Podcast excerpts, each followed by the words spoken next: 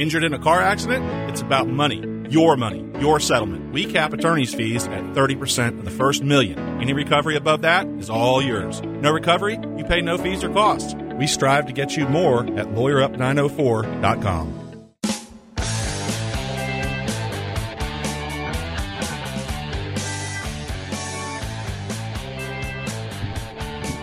You know it! Yes, sir!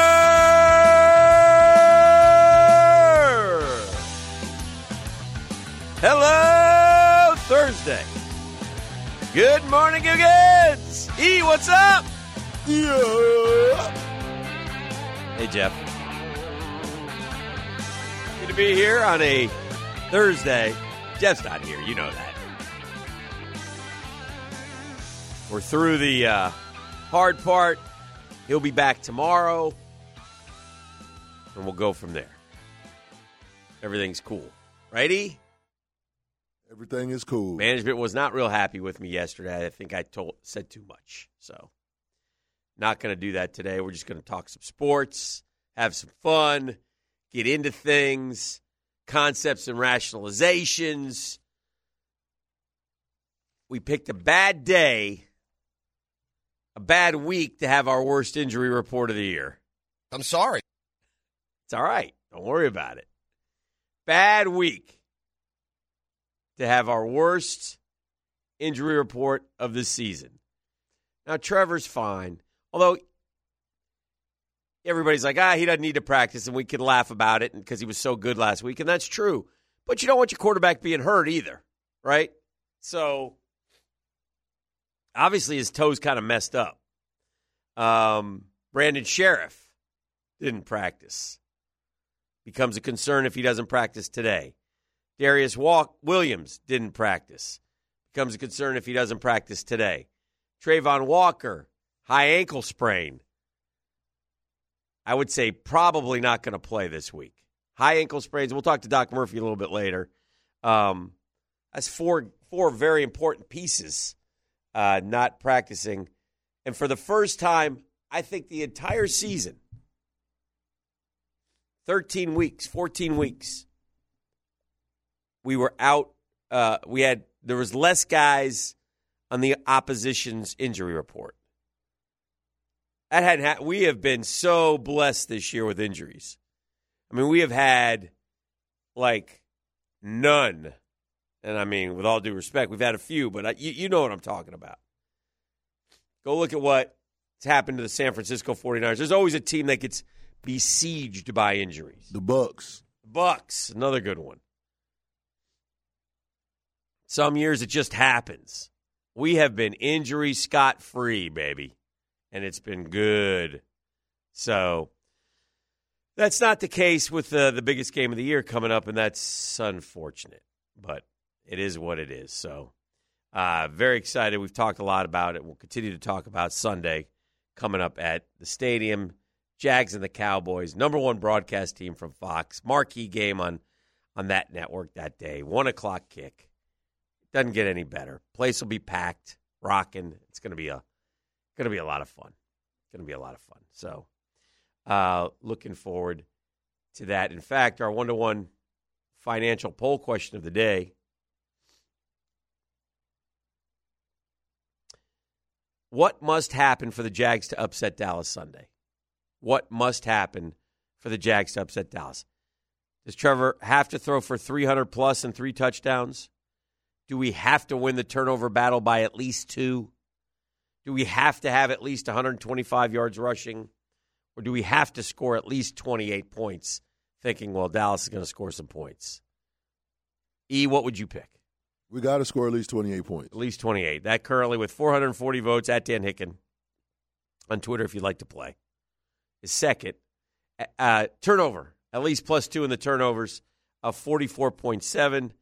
Uh, E's 28 points, which I would think we have to have 28 points, right? I mean, Dallas is going to score against our defense.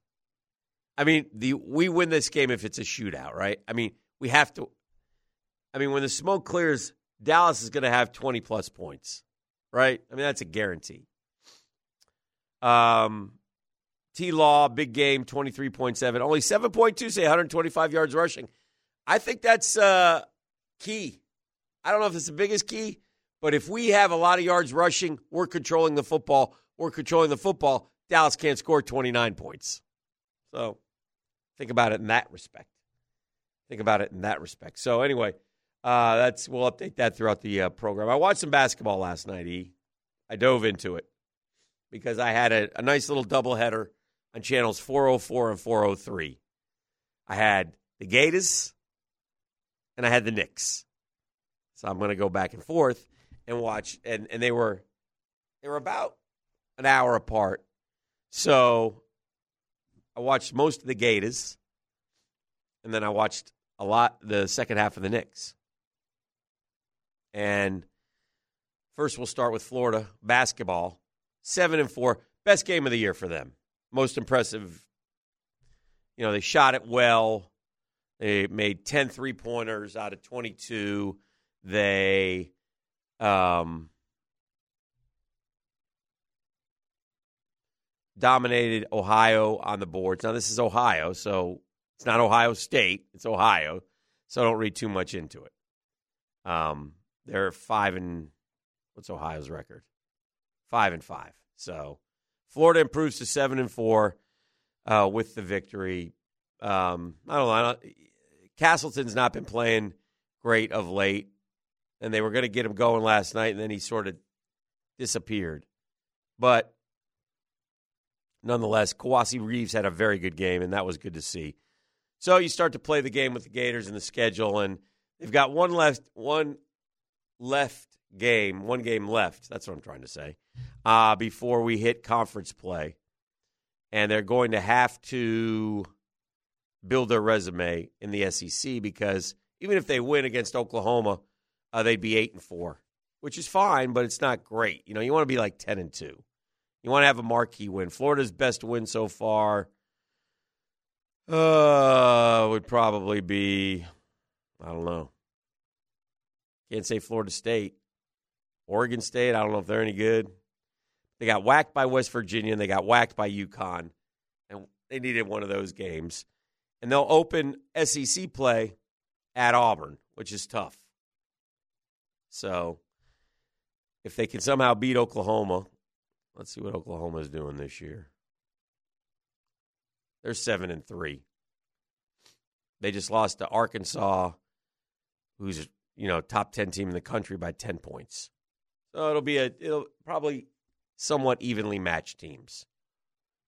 I would think they probably don't win, but we shall see. And that doesn't come up until um, Tuesday. So they've only played a couple games over the Christmas break, and then they play, like I said, they play um, at Auburn, and they're off and running with uh, with conference play. And then very early on, they host Georgia and Mike White on January seventh. So, and and the Georgia Bulldogs right now are seven and three.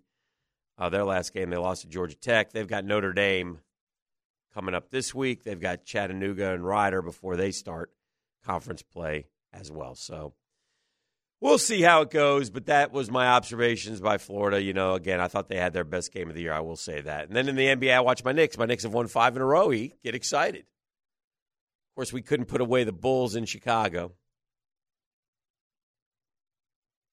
Very frustrated with that. Had to go to overtime. Julius Randle is a good player, but he's not a great player. How do we get great players, E? We got Julius Randle, good player. RJ Barrett, good player. Jalen Brunson's the best of those three, by the way. Jalen Brunson's a good player. I say that with a little more energy and passion than the other two. Jalen Brunson's a really good player. Like Jalen Brunson is he's our B plus guy. Julius Randle's a B guy, and RJ's B minus. B minus. Dang. Yeah. Yeah. But when it's clutch time, I think I'd rather have Jalen Brunson shooting than Julius Randle. They go to Julius Randle. He had a chance to win the game. Knicks had the ball with 24.7 left in the game. Game's tied, right? And that's after we had just blown an opportunity to put the game away. Chicago got the ball. the refs, though, missed a foul, but whatever. Chicago got the ball, drove it the length of the court, laid it in, and uh, away we go. It's tied 24.7. Julius Randle stands up at the top for about 20 seconds, then starts into his offense, shoots a corner fadeaway jumper air ball at the buzzer. Because it didn't hit the rim, they put 0.7 on the clock and gave Chicago a chance to win. Now, Chicago just lost a game with 0.5 left on the clock, so they run an alley oop play that it didn't work, and then we go to overtime. The Knicks win in overtime for their fifth win in a row. But the guy who was the most clutch was Quentin Grimes. He hit two big threes in overtime. You guys don't care about this. I just had to say it because that's what I was doing last night. I was watching, I was watching my Knicks. So leave me alone. It's crazy. At one point, didn't even think Julius Randle would be a Knick last year. Yeah. Now, Well, he had such a good years two years ago. uh huh. Uh huh. Um, we're going to need more energy from Dan in the six o'clock hour. Uh, WTF is Jeff. Well, you're not a strong six o'clocker because you weren't listening yesterday, Guggen. That's on the text line designed by Lifetime Enclosures. Again, I know you guys love Jeff, and uh, the problem is he's not here today. Okay, he's not here. He's serving something out. No questions asked. It's no big deal. He'll be back tomorrow. So you'll have him back tomorrow. So just relax and tough it out, and you're going to be okay. All right. So there you have that. Um, come on, Dan. We're not used to negativity at 6:05 in the AM. Let's go. All right. Okay. I'm just reporting the facts. I don't like the injury report. We got the Dallas Cowboys, and I could be missing some guys. Have you ever listened on a Monday after a Jags loss? Oh, yeah, apparently not. So, um, let's see. The ticket office is prioritizing giving Cowboy fans a discount. The open seat next to my season ticks is 96 bucks to add on for a game, but for Cowboys has been listed for 225 since the start of the year. That same seat in Cowboy Stadium would be $600. Okay, so what does that mean? Oh, Jags fans are mad about the ticket situation. Are they what's what what's the situation? Um, they just feel like they're jacking up the prices for for for the season ticket owners because it's because of the Cowboys are coming home. Well, not the season ticket owners because they've already Well, bought well, them. You mean the guys who want to buy tickets for this game? Right. The the Jags. Yeah, they've done that. They've done well. They've been doing that for a while now. They right. the last couple years. Yeah, it's nothing new. They pick their big games and they up the prices because they know it's supply and demand. Peeps, it's a biz. I think people are forgetting that this is a business. Yeah, uh, you know, I get it. I do. I really do. I empathize. And and and what I'll tell you is that it's still tickets generally speaking to go to a Jag game are really inexpensive compared to the rest of the NFL. You know, tickets to go to the Jag games, and again, if you can't go, you can't go. And and, and listen, it's a lot of money, man. It's a lot of money. I get it. That's what the NFL is. It's a billion dollar industry. And you know what? They're about to show us plans for a new stadium and they're going to build a new stadium and I suspect when they build a new stadium the ticket prices will go up even more, you know. And hopefully it'll be a great stadium. And I also know that sometimes people complain about the the food there and the cost of you know and I get it man. I get it. It's if you can afford it you go. If you can't afford it you don't go. I there's you know and are there going to be a lot of cowboy fans there? Yes.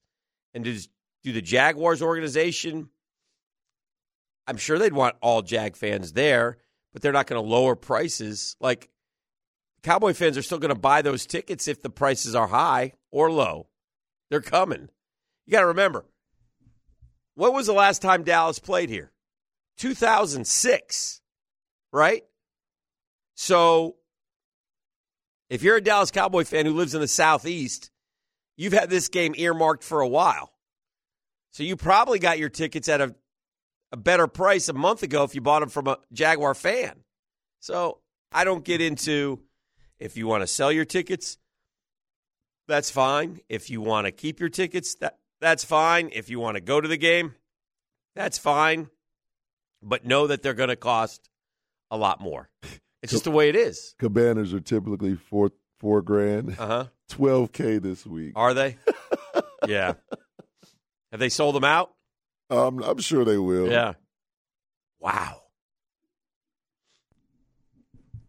the boy, the boys, the boys set those cost, the prices up there. Think about, think about. By the way, most I, I'm assuming companies purchase the cabanas or fairly wealthy people. I mean, what what is a cabana seat? Twenty. I think they vary. If you get a cabana, is it like twenty folks in there? Probably about sixteen to twenty. Yeah. So if everybody paid two hundred a ticket, that's four grand. Yeah, I mean I do that. It comes with food, Yeah. beer. Yeah. No hand though. But no hand, no hand. Dang. But if you're if it's twenty, and I don't know that it's twenty, uh, six hundred a ticket would be twelve grand, right? Twenty times six hundred, or no? Yeah, yeah, twelve grand. So it is what. Uh, and then you know you have the other side, which is people complain that tickets are too high, and Shad Khan doesn't care about Jacksonville. Are the same folks that are selling their season tickets for four times face value. Also true, right? A lot of Jaguar fans, and again, that's great. If you can make your money back and you want to, and you feel, I got whatever you want to do, they're your tickets.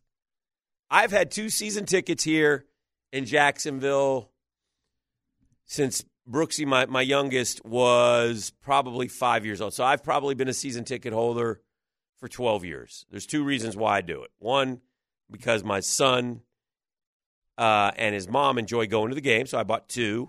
I've had as many as three, but I bought two. I usually keep it at two, and so they enjoy. And number two, uh, I feel blessed to work in an NFL town. I want to support our city and the team, so I buy two tickets every. You know, every year I buy two season tickets, and I don't. I don't sit in the. You know, they're not in the clubs. They're they're in section two forty five, front row. My wife loves it because it's up and people walk in front of her, but they're down and it's on the front row, so she has room, leg leg space, and she loves them there. And we've had opportunities to move a bunch of times, and she likes the people around her. Uh, she's got to know these folks, which is kind of cool. I always go visit at halftime because I sit in the press box because I'm working and see them and hang out for a while, and it's great. And uh, it's a great experience. I didn't sell my tickets this week. I thought about it. Um, my son wants to go. My wife wants to go. Why would I sell my tickets? I've already paid. good game. It's going to be a great game. I've already paid for them. Uh, I'm good. Uh, they're excited. It man, we don't have this feeling around here much in the last. You got to understand. Take a 17 year old, and I've told this story before, but you got a 17 year old. Now, my older son's 27. I asked, I asked him the other day. He's not going to the game because tickets are too expensive. You know, he's making his way in the world right now. He's working. You know, and uh, uh, I don't think he's going. Actually, I actually not sure. I have asked him if he's going to this game this week. So, um, but the the 17 year old has only known angst except for 2017. That's it. If you think about it, since he was five years old, the Jags have sorry, Junie Bug sucked. So for him to get to go to see a good game is awesome, you know, and for him to sit there and be able to cheer and yell and scream and and and and watch, he loves it. And we text back and forth during the game. It's fun. So anyway, it is what it is. It's not the end of the world either way. I I don't know. Last time I had a cabana ticket three years ago was two eighty five. So and there are watch parties all over town. Yes, there are. so there's a lot of different ways to to enjoy a football game if you don't want to go and spend a lot of money, which is what you'll have to do this this week. Are are they sold out? Have we? I don't. I don't think they've said they're sold out. I haven't seen that. Yeah, so I assume you can still get tickets uh, from the Jaguars if you want to go. I don't think the game is sold out. Which, I mean, that's where where I want to get to. Is is is this becomes we become the NFL's version of the Peyton Manning Colts with Trevor. You know, Peyton Manning went to Indianapolis, and because he flourished, things went great in that downtown area. Flour- they flourished. They got a new stadium, et cetera, et cetera. Look, I'm I, and I'm biased here. That I love the Jags being in Jacksonville. I love being part of the fraternity, but I'm a fan. There are some people could care less. There are some who could care less. And that will ultimately, you know, ultimately when the Jaguars unveil their plans for a stadium, which they will soon, we have one of the oldest stadiums in the NFL. We need a new stadium. And I think they're going to very much address the sun, the open air. You know, they're gonna they're gonna try to cover it up. I don't think they're doing it. We're not doing a dome. I don't think, uh, but they're gonna they're gonna cover it up like like Miami. If you've been down to Miami, they have like a like a big awning type. Thing. Yeah, Mhm. yeah, and it works. By the way, sitting directly in the sun in a September one o'clock game is is brutal. It's brutal, man. It's brutal. I don't care who you are, and it's always been brutal. Oh man, People always say, "Well, they didn't used to complain." Yeah, we did. I can remember going to Florida Field when I was in college and baking. I just didn't care then. but anyway, so uh, uh, uh, it is what it is. Grab your tickets if you can. Uh, they say not sold out. Looking this morning, 165 is the cheapest. That's standing room only. So I didn't even know the Jags sold standing room only tickets. I well, they don't normally. There's no reason. what a business! I mean, normally you can get a ticket for the in the in the 400 section for 40 bucks, which again is a great deal, by the way, for an NFL. Yeah, Uh, go price, go to the mud zone. yeah, go price, yeah, exactly, which is what a lot of people do. Go Right. price tickets around the NFL. The Jags are, are one of the most affordable, and they want the fans to come, but this is why they, you know, fans say, "Well, I'm glad they didn't put the Cowboy game in London." This is why they didn't put the Cowboy game in London. Don't kid yourself. It's a business. It's a business, and it'll always be a business. All right, we're just warming up. We'll talk the football side of things as well. We got a lot to do today. Gators play a bowl game on Saturday. Yeah, uh, the Vegas Bowl. Man, they are the luckiest dudes in the world. What a trip! What a trip! They went out last night. I just the Instagrams, the they set stuff up for them, and oh man, I'm surprised nobody's gotten in trouble yet. Not yet. We'll hear about things this morning. Uh, this is the drill. It's uh, Thursday on 1010XL 92.5 FM.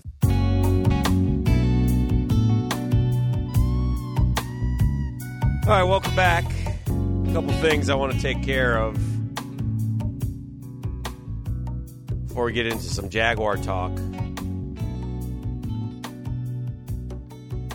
Remember that story we talked about yesterday with the, the, the, the police officer? The fentanyl. Yeah. Yeah.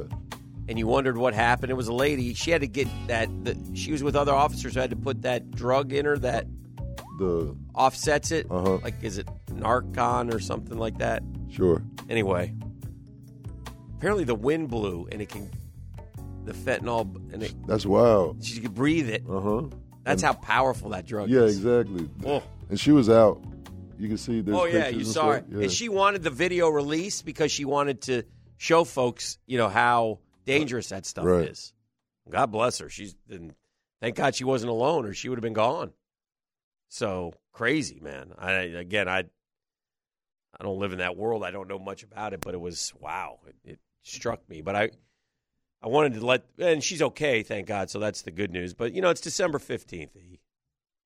We're closing in. It's a holiday season. You know, I've got a few days scheduled off for myself here coming up. To right. be honest, but I'm in a I'm in a festive mood, Oh, and sometimes when I'm in a festive mood, what do I like to do? E, oh man, why get down. I feel like it. Give me, play play me a song, E. Let's see what I got. Let me see what I got. Hold on. Play me some music. No. Oh, yeah.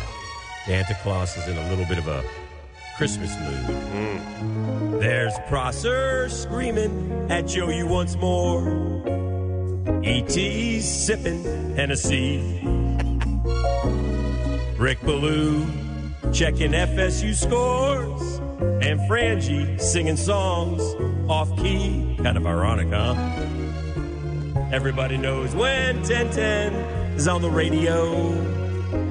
Helps to make the season bright. Helmets and heels, those voices aglow. Take us to the stars on Tuesday night. We know the lunch bunch is on the way. They're dropping knowledge right after Jags today. And every Gator fan, they're standing by to hear a Gator Bites podcast on the fly. And so we're offering a simple phrase to listeners from 1 to 92, not 93. Although it's been said many times, many ways, Merry Christmas from 1010XL to you. Merry Christmas, Googans. Hope you all have some great gifts under the tree. Hope you understand the joy of the season. Hope you're with your loved ones. We love you. Thanks for listening. And happy holidays. Hmm. Songbird Let's do it right off the top. off the top of the dome. Feel good for those people. Just wanted to spread some Christmas cheer this morning in my own personal way. Thank you very much for listening. All right, Dougie P met the media this week. Dougie P uh, got a lot to talk about, a lot of good things going on. Um, one thing we know about is that the Dallas Cowboys are awful good on defense.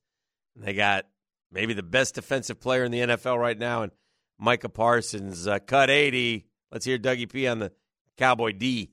The defense is very disruptive. Um, you know, tops in the league in sacks and takeaways, and you know they want to get you in third down and, and let let him and you know Demarcus Lawrence just just rush. I mean, these are two good edge rushers. They've always they've always had you know good edge rush edge rushers, and um, you know Micah Parsons is, is one of the best we've seen you know all season long, and he's he's quick, he's explosive. Um, his motor never stops. You know, he's relentless to the quarterback. I mean, those are all the things you see on on tape.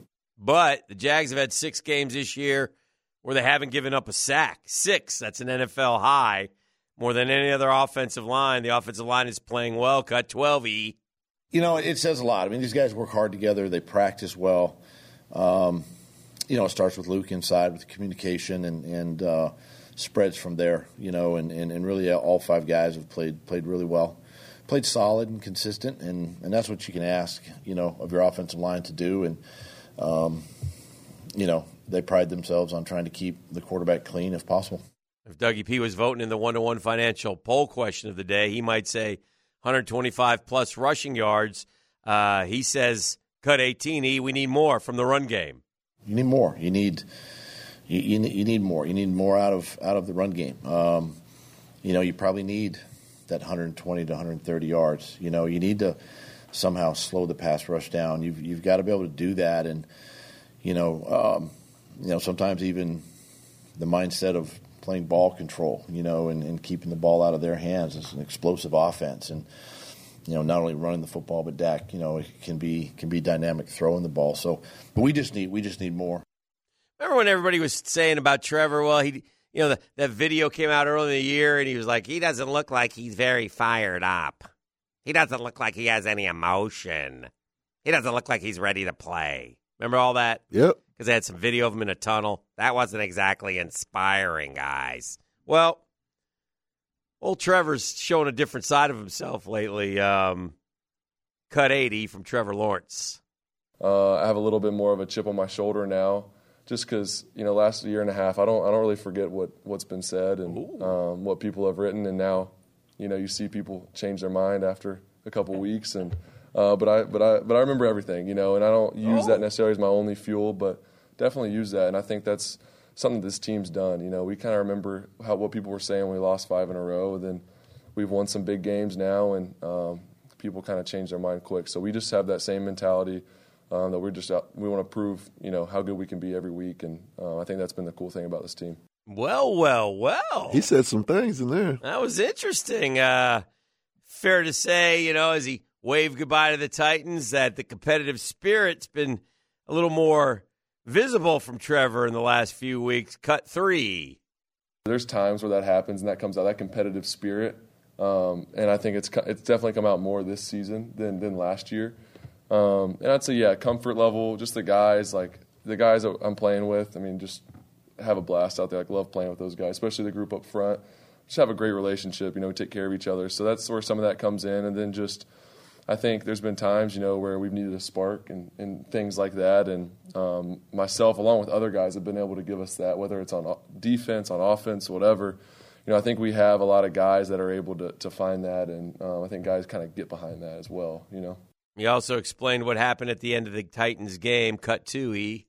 Just football, you know. I'm sure in their situation, you know, not too happy with the way the game's gone, and then last play kind of jacked up Luke right. I mean, it's everybody knows we're taking a knee. You know, it's just like let's take a knee, go in the locker room, and he did that. So I was just trying to have his back too, the same way he would do if someone did that to me. You know, same way he would do for me. So, um, but no, I mean, it's just football. That happens. I think probably every week team does that at the end on, on a victory uh, kneel at the end. You know, so not oh. supposed to happen. That's unwritten rule. Where in the NFL, these guys, if you're taking a knee, it's over. A game's over. You don't blast the guy trying to get to the ball. That's that's not done. Anymore. I want to know what Trevor said. Oh, I, would, I want to know what he said. Oh yeah, yeah, yeah.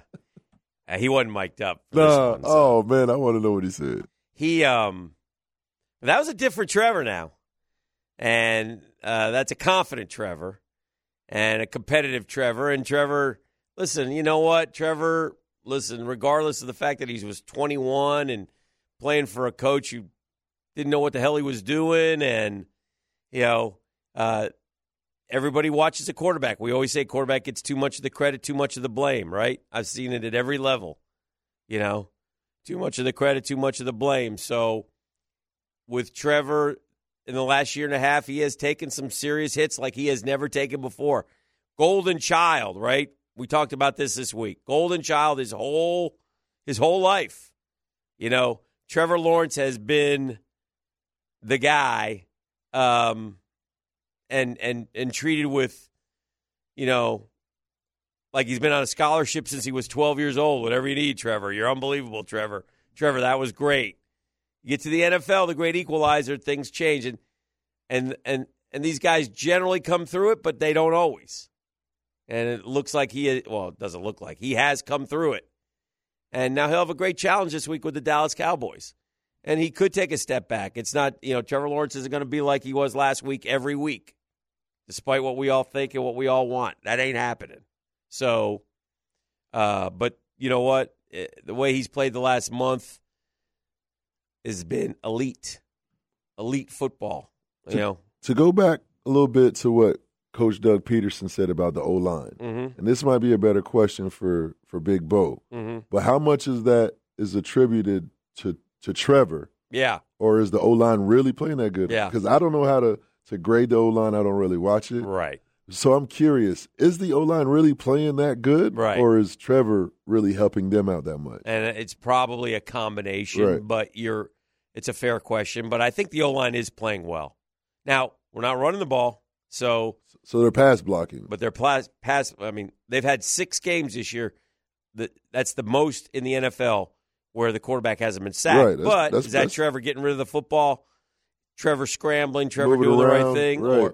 Because he had some plays like that the other day. But you can tell he's got a pretty clean pocket these days, which is nice to see. Now, Dallas will present some challenges. You know, Demarcus Lawrence and Micah Parsons are two very good pass rushers. I think Baloo said something like they have three guys that has more sacks than any of our guys. Yeah, yeah. That's interesting. I believe Fowler is one of them. Personal Fowler? I believe so. Hold on, I'll tell you right now. Personal Fowler coming back to town this right. Week. Bet he's excited. well, we have what? Smoody has five. He leads our team. And I believe Fowler has five.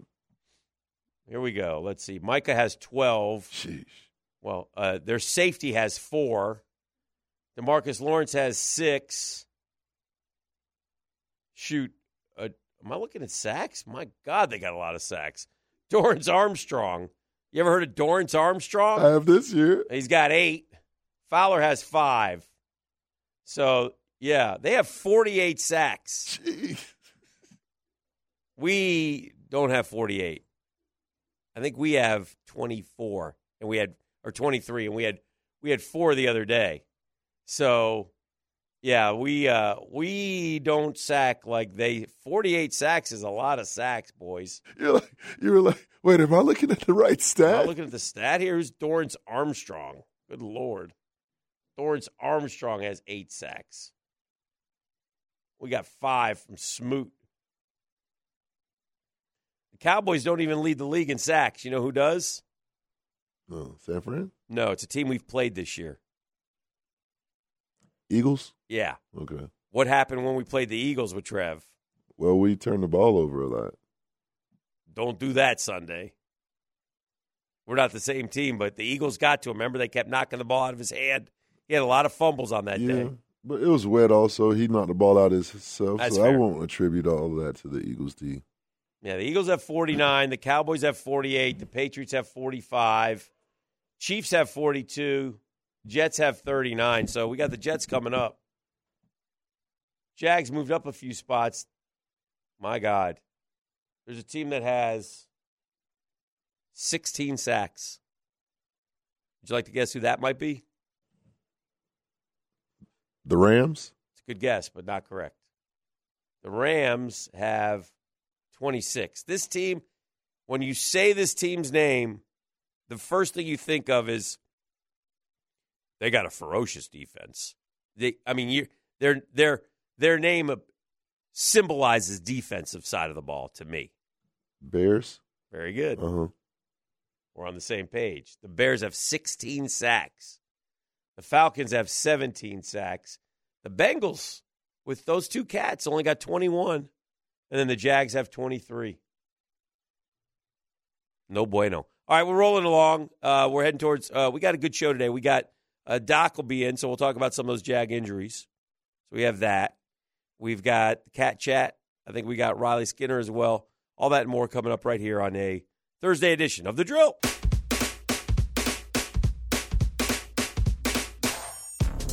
Yes, sir. You know, one of the great rivalries that I've always enjoyed as a kid, being born in Great Western New York, Buffalo, and living in Miami growing up, the Dolphins and the Bills. And when I was a kid, there was actually a decade, a decade of football where the Bills could not beat the Dolphins. The Buffalo Bills went 0 for the 70s, the 1970s, against the Miami Dolphins, But those 70s Dolphins teams were pretty good. obviously. But they Bills never beat them. You'd be hard pressed to find a longer streak in the NFL. But it's it's so anyway, I've always enjoyed it. Um, the a, the old AFC East is cool. I dig it. Um, and they meet this Saturday night. Okay, Triple header. triple header. And Saturday night in Buffalo in December, Oof. and they did. I mean, what? Why? eh, Because they know they want it. They want to take the risk. Now we had one last year where it was so bad. Remember the Patriots Uh huh. Bills game and the wind and the snow, and it was like a three to nothing game. It was unbelievable.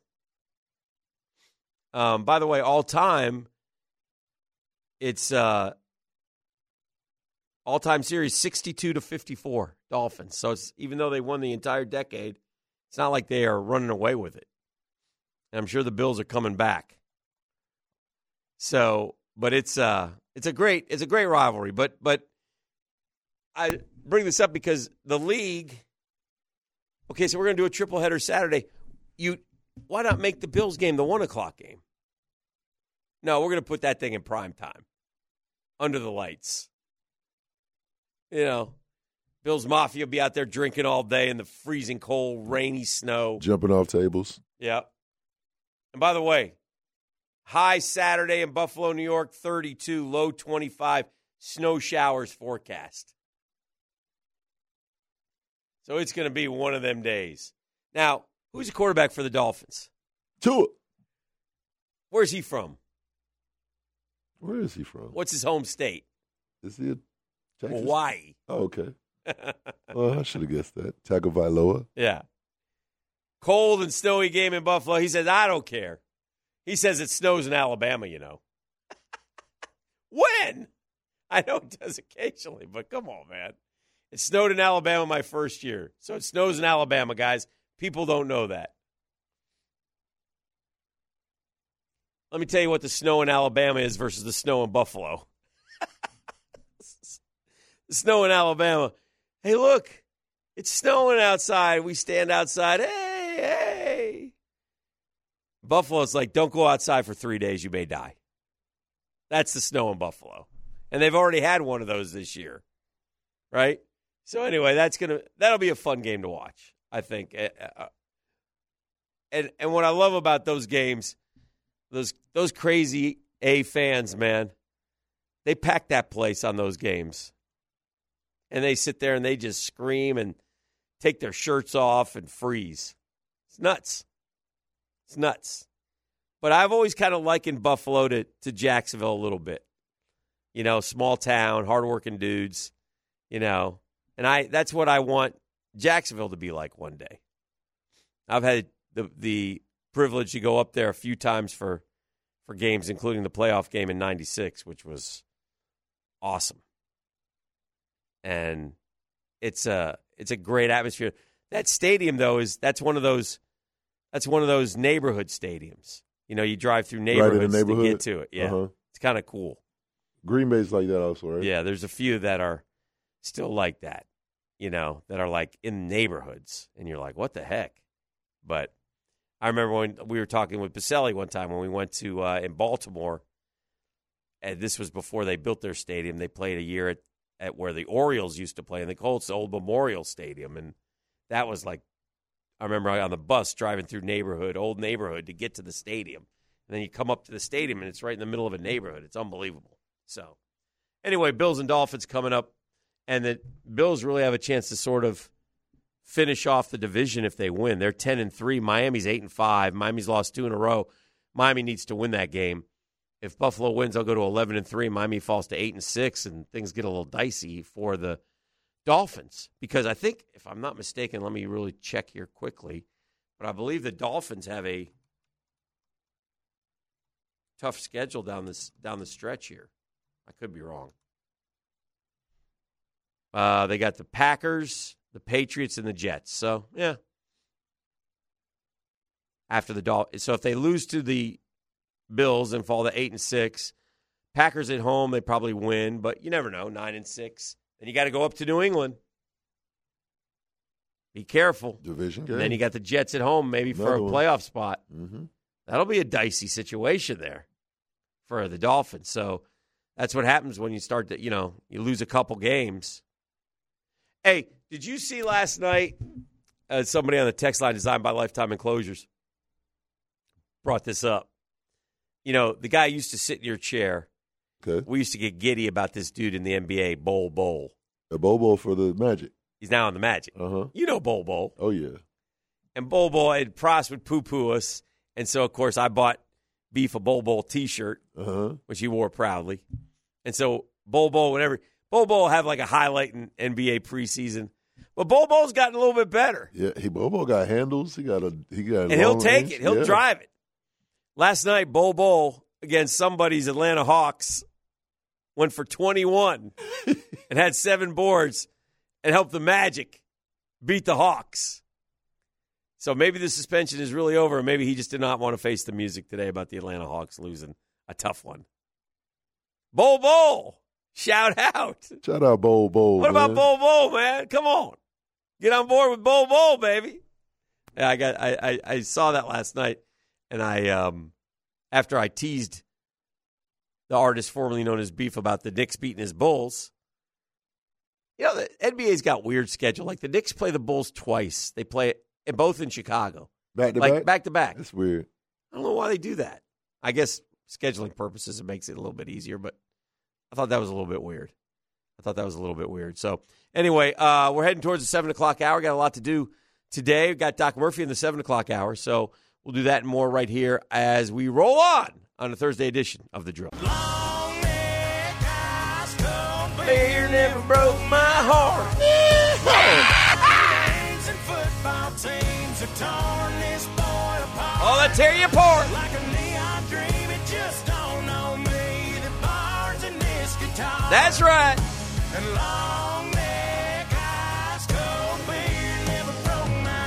Mm-ha. I'll tell you what, Danny. Yes, sir. That beer never broke my heart. Ain't no gonna break my heart. Welcome back to the show, 712. Good morning, Jacksonville. Hanging out here on a Thursday, rocking and rolling from 6 to 10. Got through the 6 o'clockers. Easy. Unscathed. Appreciate y'all hanging out with me. Lightweight. Your hero will be back tomorrow. Follow me to freedom. I see something going on right now with uh, Todd McShay. Todd McShay, for whatever reason, always seems to step in it. Does he? He does. He's just always, I just, he's hung around a long time Yeah. and they've got more guys doing what he does. And I, I know he's had some health issues, so I don't, I don't want to pile on him. And they trying to phase him out. I kind of think so, but I don't know that for a fact. But that regardless, and health issues aside, he made a comment that he's going to have to stand by now because he's he's stepped in it, and there's too many people who are going to defend and want to know what's going on. And he was talking about Jalen Carter, who plays at the University of Georgia, and Jalen Carter. If you look at, I think McShay's mock draft, he's got him second. However, when he was talking about him, he said he has character issues. Uh oh. Now, you can say that, Right. but you better know that. Uh huh. And everything I'm reading are like, what are you talking about? I don't see, uh, you know, so if he knows something now, he's going to have to come out and say it because everybody's calling him out on it. And so if he does have character issues, um, McShay's going to have to come out with what he knows because You can't just say that. You can't just say Uh-huh. that. Especially the thought process from just in reading about it. And I don't know Jalen Carter one lick. Uh, the in reading about it, they're like, well, wait a minute. This is a kid who had a bunch of injuries this year. Could have very easily just said, you know what, I'm done. I'm going to get ready for the draft. I'll be a first round pick. Instead, worked his tail off to get back and is contributing to his football team. So there's that, and that's certainly a sign of good character. Mm-hmm. Um, uh, others have said if we're going to say things like this about a prospect, we need to be specific with clear examples to back up the character concerns label instead of posing them as vague questions coming from wherever. I think that's fair, right? Uh huh. Uh huh. What's he like in the locker room, you ask? Uh, Georgia football player Rylan Godey says, one of my favorite guys to be around. All around stud as a player and as a friend teammate. Okay? I don't know. Jalen isn't a guy I've heard ever heard mentioned as having any character issues. I wonder if someone is floating this stuff so he'll slide to them in the NFL draft. Character issues. I've literally never heard Jalen and character issues the same sentence, but okay. These are just responses to his comment. The kind of character issues he has are exactly the kind that all coaches should want in a defensive tackle. What is he referring to? He's talking out of his A. He should be called out for this. Put up or retract. Have never heard anything negative about Carter. Jalen and his mother do amazing things to give back to Apopka. Amazing and humble. Damn, he's a Florida kid at Georgia. This is I the know, problem. right? This bothers me. Now, with McShay saying something like that, is Uh-huh. McShay a big enough name? Is he notable enough where these quote unquote character issues, even if he doesn't speak on what they are, is his name big enough to hurt or affect his draft stock? No, but it is slander. It is. You can't. If you're going to say somebody has character issues, you better, like I said, I think you got to go full out and say what they are. Be specific. Because they're going to ask him about this. They're like, so they say you have character issues. They're Right. going to ask him about that. Right. They're going to ask Kirby Smart about it. They're going to ask everybody about it, and and and I'm sure George is ticked off about it. If in fact he has no character issues, which it again I have no idea one way or the other. I'm just saying he's getting called out on it. When you say something, especially when they're you know twenty year old kids, you say something like that about somebody, you better. And and he may and he may come out and say, "Listen, I don't want to tell you what I know," or maybe he wouldn't say that. He would, but he may in his mind be thinking, "All right, well, I got to be honest. He has character issues. I'm not going to say what they are because they're bad." And that's what people think. Like, you know, wh- what are they? You know, and and the NFL is going to find out one way or the other. NFL knows everything before they draft a kid. I mean, they'll do Yeah. their homework. So, Oh yeah. but I, it, it's, I don't know, man. I, I, I don't. You got to be careful about stuff like that. You got to be careful. And I, like I said, I think he stepped in it. Is what I think. I think that's what I think that's what's happened. Um, for Todd McShay, and now he's going to have to answer to that As he should. as he should. So the Gators play this weekend. And there's a guy named Jack Miller who's going to get to play quarterback. Um, Jack Miller had a lot of hype as a young kid. Remember how I was talking about Caleb Williams the other day? Yep. at the age of 10. Jack Miller, Tim Tebow mentioned Jack Miller at age 11. A passing coach with the NFL predicted Miller would be the nation's top quarterback before his first high school game.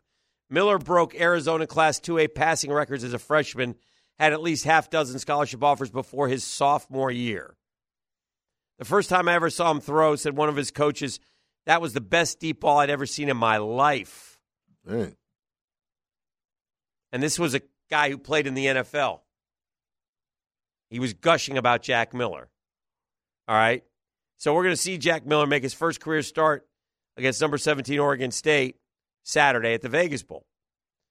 Um, he's a big kid, 6'3, 190 pounds as a high school freshman, has a big arm.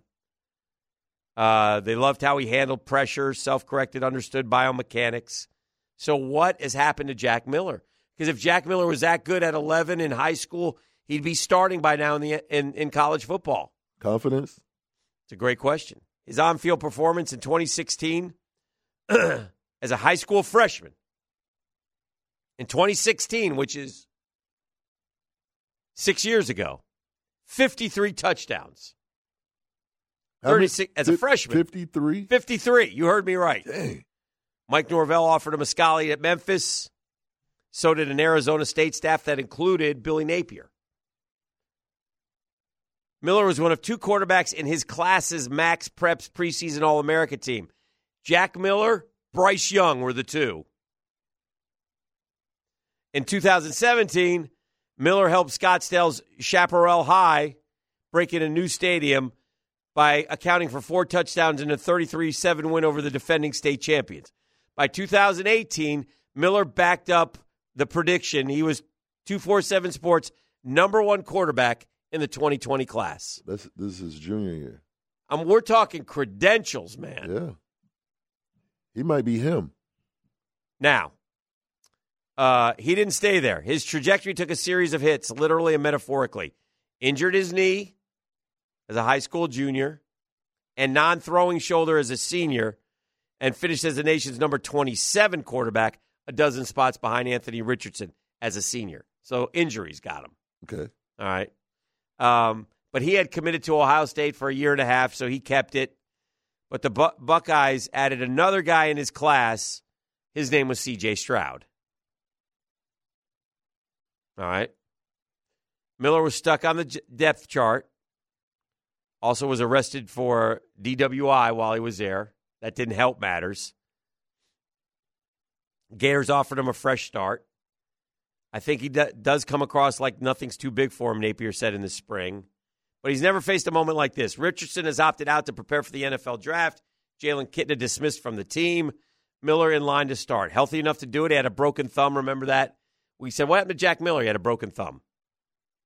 Has not been made available to reporters since April.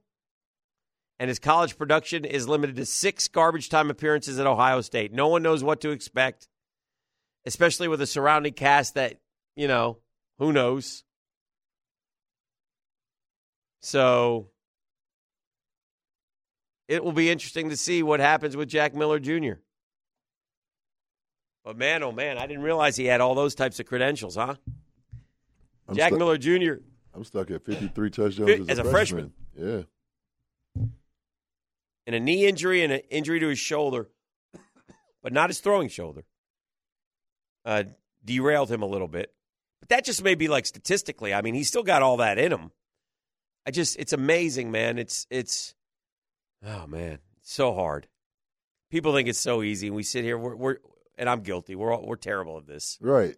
It's so hard to play that position, and we criticize these guys are getting their asses kicked. It's easy up. for us to do it. I know. And look, it's what we do, and they know it. I mean, look, if you accept the position of quarterback, you know you're in for criticisms and, you know, such when things don't go your way, when you don't win. But even still, even still, I mean, here's a kid who, you know, from the age of 11, he was a big kid. Obviously, as a freshman, he was six three. Now he hasn't grown. So, you know, maybe they thought he was going to be six six. He stopped at 6'3. Um, but this is his he gets a 60 minute audition, right? And I don't think there's any I I can't imagine I could be wrong. I don't know. What would he have to do to be in the mix for Florida next year? Because Florida wants a veteran quarterback. He got to light it up. He's got to light it up. What, what if he wins? But what if he does? What if he does light it up? Does he stay or does he go in the portal? Man, that portal getting awfully crowded. man. Portal's ridiculous, but that's another story. We've chronicled the portal. But this is all this game is all about Jack Miller Jr. Now it's you know, Florida's gonna try to run, obviously, with they do have their two running backs and most of their O line. Although the best player on the O line won't be there, O'Cyrus Torrence, is going to be a first round pick as a offensive guard, an All American from the University of Florida, played one year there. But man, oh man, what a what a great opportunity, but what a pressure packed situation for Jack Miller. I mean, in one hand, he's got to be like, finally. Now, on the other hand, he knows I got one game. This is it. I got one game. What if he opens 0 for 4 because he's rusty? Which also could happen. Guy hasn't played a football game in two years. What if he goes out there and he misses a couple throws early? Do they yank him? I mean, it's just, it's, uh, it's just, a, it's, it's, it's a tough spot, but it's what they live for, I guess. It's what you sign up for. I bet Jack Miller Jr., who committed to Ohio State as a uh, junior in high school, never thought I'll be in Vegas at the Vegas Bowl playing for Florida against Oregon State in four years. Think about how that road that road that he's been on. What a road. So anyway, Gators in the Vegas Bowl. Jack Miller Jr., the quarterback. We'll talk about that and more throughout the day. Doc Murphy coming up here in a few minutes. This is the drill on 1010XL 92.5 FM. Hit it. All right, sports concepts and rationalizations coming your way. We do it each and every day. We call it the 10 minute drill. And at the end of the drill, we usually have a prize pack. E, do we have something scheduled to hand out today to the Googans? We sure do, and I think we're going to do two of them, man. Oh. So we're going to give two lucky winners a, a $25 gift card to Liquid Sunshine Car Wash, plus Wonderful. a Hoffman Sausage Prize Pack that includes a mini cooler. This is brought to you by the Holiday Gift Guide. Visit 1010XL.com for more holiday gift ideas. Wonderful. Hey, Hick, how your uh, holiday shopping coming along? Hasn't started yet. It's called Amazon. Although I did buy the, uh, Yeah. yeah, still working on it. Is But it, it's fun. Is it okay? Is it tough? It's it's kind of you know it doesn't exactly come right back to it. we got some work to do on that thing. I'll bring it in after the holidays. We'll have fun with it. Um, yeah. Uh, Noah Syndergaard, baseball news signs a one-year deal with the Dodgers, thirteen million dollars. So Thor now on his fourth MLB team, and when that starts to happen, you see that career starting to kind of go. You know, see if he can recapture the magic. But uh, yeah, he'll be uh, he'll be on the Dodgers, where he will be in the starting rotation, I suspect. So uh, we'll see how that goes as that that happens. Um, in the NFL, the Cardinals GM Steve Keim taking a uh, leave of absence, health related. Um, no comment out of respect for privacy, which is required by the law. He's 50 years old. He's been the Cards GM since 2013. The Cardinals organization is sort of imploding from within, uh, from the GM now to the coach who may not be back to the quarterback who tore his ACL. Um, D Hop had a six game suspension to start the year for performance enhancing drugs or policy for, for violating the policy. Um, Cardinals suspended running backs coach in May. He's charged with domestic assault. They're fired their offensive line coach for in Mexico City for inappropriately touching a woman. So you got season-ending injuries to Zach Ertz, Rondale Moore, Marquise Brown, uh, or, uh, James Conner not out for the year, but they're four and nine and they're done. I mean, that's the definition of a franchise that started out with so much promise and is now hanging on by a string, and they'll have to decide if they want to go another direction. And and again, this is what when you start to feel good about the Jaguars at five and eight, you feel good about the Jaguars because they're five and eight and ascending with a quarterback and a coach, while teams like Arizona are descending with all kinds of issues, and it's it's not a good thing. So anyway, that's that's what is uh, going on in Arizona. E, I know that you. I wanted to let you uh, talk a little bit about uh, what's coming up tomorrow night. We Oh, got a big night tomorrow night, a big fundraiser. So uh, the floor is yours. Got the big shindig tomorrow Yeah. night. So basically, uh, every year around this time, I do a sock drive for the less fortunate. Mm-hmm. Socks are the least donated but most requested item by the less fortunate. Mm-hmm. And this is something that I do to bring awareness to that. Socks are something that I know I take for granted, or, or, I used to. Mm-hmm. Wake up in the morning, get dressed. If I got a hole in my sock, I can't find the other pair, I get upset.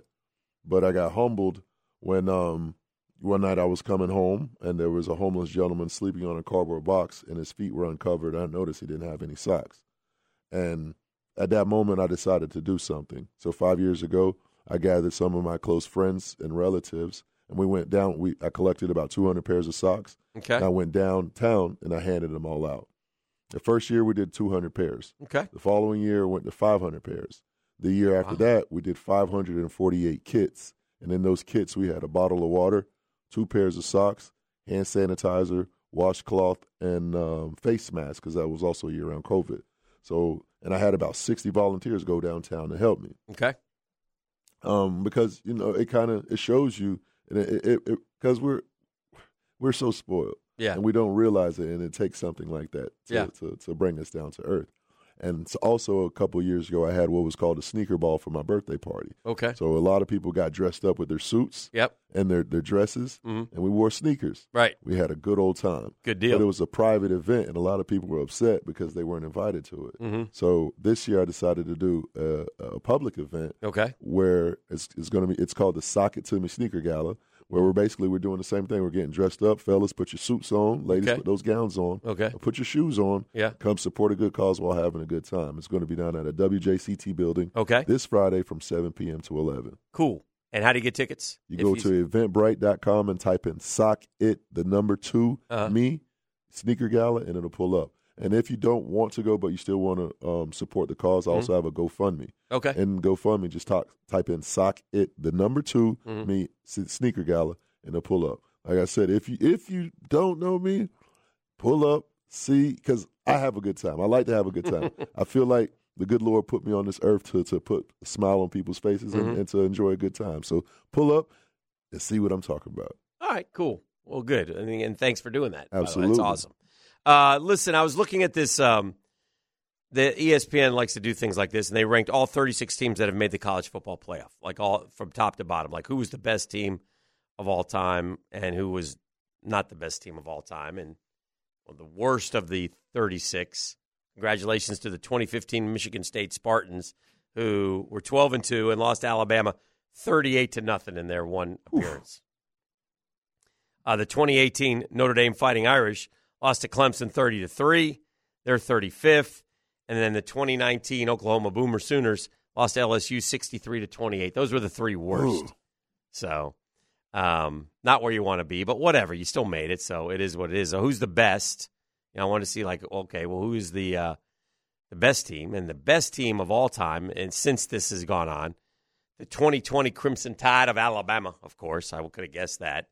Um, but in fairness, they beat Notre Dame 31 14 and beat Ohio State 52 24 in the playoff to claim their natty. They never lost. They had the numbers one, three, and five finishers in the Heisman voting. Uh, they played one game decided by fewer than 14 points. They beat an SEC only schedule by an average of 30.2 points per game. Remember, it was COVID year. Uh, their defense struggled early, but allowed only 15 points per game after mid October. Uh, best team, best coach, best dynasty. I think that's fair enough that they're the best of the best. But but the one team I would argue with them was a team that won it the year before, LSU. Mm-hmm. That LSU team with Joe Burrow. Yeah. They beat Oklahoma 63 to 28 and then they beat Clemson 42 to 25 and they went 15 and 0 and I remember they kept playing all these top ranked teams that year. Um and Joe Burrow threw for 60 touchdowns that year and almost 6,000 His yards. first year, right? It was second year. Second year. Yeah. Um, and then their defense got healthy. Uh, they beat Alabama and Tuscaloosa and won their last six by an average of 30 points. I would say that that team, if I was going to pick any, I might pick that team. Um, Clemson got some votes with Trevor's team, the 2018 Tigers, who well they had a two point win early against Texas A&M, and they had to come back to beat Syracuse. You remember, but when Trevor Lawrence got healthy, they started hammering teams left and right, and they beat Notre Dame 30 to three, and Alabama 44 to 16. So those are probably the three best teams uh, in the college football playoff. So uh, just in case you were wondering. All right, we got a lot to talk about with Doc Murphy. He's on deck, so he'll be up next. E, one more time, tell them what they're going to win. 641 1010 right now if you want to call the program. I would just tell you be kind, be courteous, and you'll be a winner with E. Uh, he'll decide uh, who wins what, E. Some lucky winner will get a $25 gift card to Liquid Sunshine Car Wash plus a Hoffman Sausage prize pack that includes a mini cooler. This is brought to you by the Holiday Gift Guide. Just visit 1010XL.com for more holiday gift ideas. Crank it up. Doctor's hours are here. But I'm not burying the lead today on Brave Old Army team. Congratulations, Doctor. You and I were together on that one. Hey, Doc, like that. We needed that one, Doc. Oh, that was that was awesome. Of course, I lost all four games on Sunday, but that's neither here nor there. That one big win. And by the way, because in our little Friday five pack, the cat had the under, which had come in 16 years in a row. Well, it goes overtime and goes over. And Jeffrey had Navy. And uh, uh, yeah, you told me Jeff took Navy. I yeah. was, I was disappointed. Yeah, he said, "Well, look, Doc Murphy was not hyped up, like he wasn't confident about Army." I was like, "Nah, Army's going to win," and it, it could have went either way. Obviously, Navy's kid. We talked about this. It, it's in any sport at any level. When you mess up, it's devastating, right? I mean, that's part of the deal of playing sports. Though you step into the arena, something bad may happen. It, one team wins, one team loses. You could be, and again, it's not the only reason, but when it's a glaring reason, it's something you got to live with. But when it's an Army Navy, ay, and then again, because Army Navy, the service academies are held to different standards, we don't just uh, walk through a line, you know, hey, good game, and get out of there and run in the locker room. We got to go sing the alma mater, losing team first, right? Winning team second. We got to stay out there for that. And this kid's in tears, just crushed because he fumbled the ball on the goal line. I empathize with the young young man. Yeah, it's it's bigger than the game. Yeah. it's it's it is. It just is, and you saw it in that that you know, Oh. that young man. That's that's brutal. Yeah. And I'm sure, listen, everybody around him will say, hey, listen, don't let this define you. This is not who you are. You know, I don't know if he has another, I don't know if he was a senior or not, if he's got another shot, but hopefully he does. But, you know, it's just, it, there's nothing you can say at the moment to make anyone feel better who's been through that. No, no, there's no words that make that go away. Yeah. And every one of us, no matter the level, like I could ask you right now, now you may not tell me this, Doc, but at any level, I can ask anybody who's ever played sports, you know, eh, I struck out with the bases loaded to end a game when we had the winning run on, on third base. You know, it's it's crushing. It's you walk away and you you get into the car and you just break down in tears. Every one of us has had a moment like that. So it just is what it is. So, uh, Well, I can tell you when that when that game ended, Yeah. we were having uh, my team party at my house, Mhm. and it was you know we had music going on the whole Right. thing, and I had the game on Right. on mute watching it, and I turned everything off and turned that thing on to to listen to the alma mater. Yeah, that's Yeah. awesome. Yeah, that's cool. I love it. And then we did also mention the uh, really classless firing of the Navy coach afterwards in the locker room. Not to a guy who's meant so much to the program. He just, even if it was a coach who was there for a year, even if the coach was a total screw up, I said this to you in the break, and you agree with me. We hold Army, Navy, Air Force, we hold these service academies to a higher standard. And you said, and we want to be.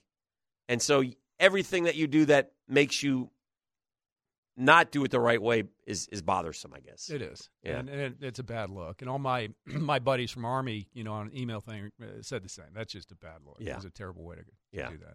All right, we have unfortunately as we get ready for the Dallas Cowboys this week, we have our biggest injury uh, report of the year, and it's really the first time all year I think that the team we're playing has a smaller injury report.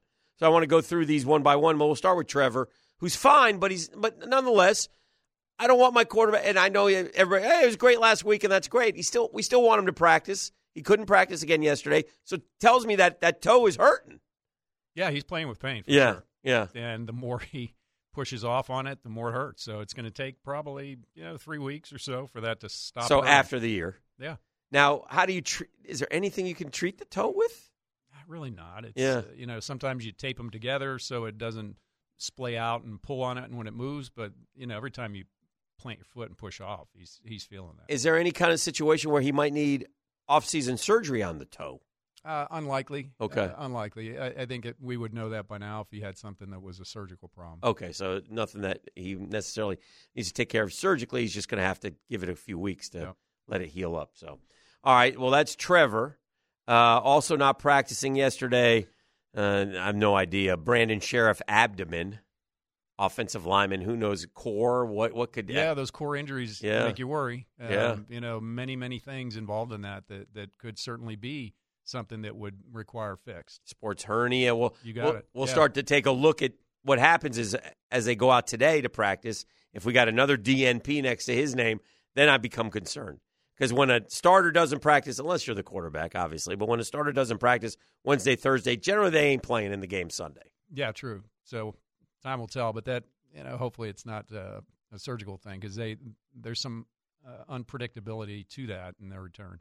Travon Walker has a high ankle sprain. Did not practice yesterday. I can't imagine he would play this week. If it's truly a high ankle Yeah. sprain, he's not playing. Once he says high ankle sprain, like he probably could have said ankle sprain and gotten away with it. But once you say high ankle sprain, um, and I've seen some guys come back. I mean, I guess it's, they're, they're just different levels of high, what, like why is Well- why is like because generally when we say high ankle sprain, we're out for a while, right? Well, a the, month. The term is thrown around more than it should. Yeah, Uh, many of these high ankle sprains are not truly high ankle sprain, which means it's the injury is a, a ligament issue Mhm. between the tibia and the fibula that's about two or three centimeters above the ankle joint. okay, That one's a little more significant than the ankle itself. right. So uh, if it is that, it's really hard to come back from that early, and and it's risky to come back from that early. What do you do uh, as far as treatment for it? What like what's Travon going through as he sees if he can play? So if it's an, a a high ankle, typically they're in a boot. So I haven't seen that he's in that. But if he's in a in a walking boot, that implies that they're doing the right thing, which is immobilize that for a period of time, uh, so it doesn't splay open, uh, and then you get him into rehab. So if he's not in a boot, it may not truly be a high ankle sprain, and they're just that's just a, a misterm.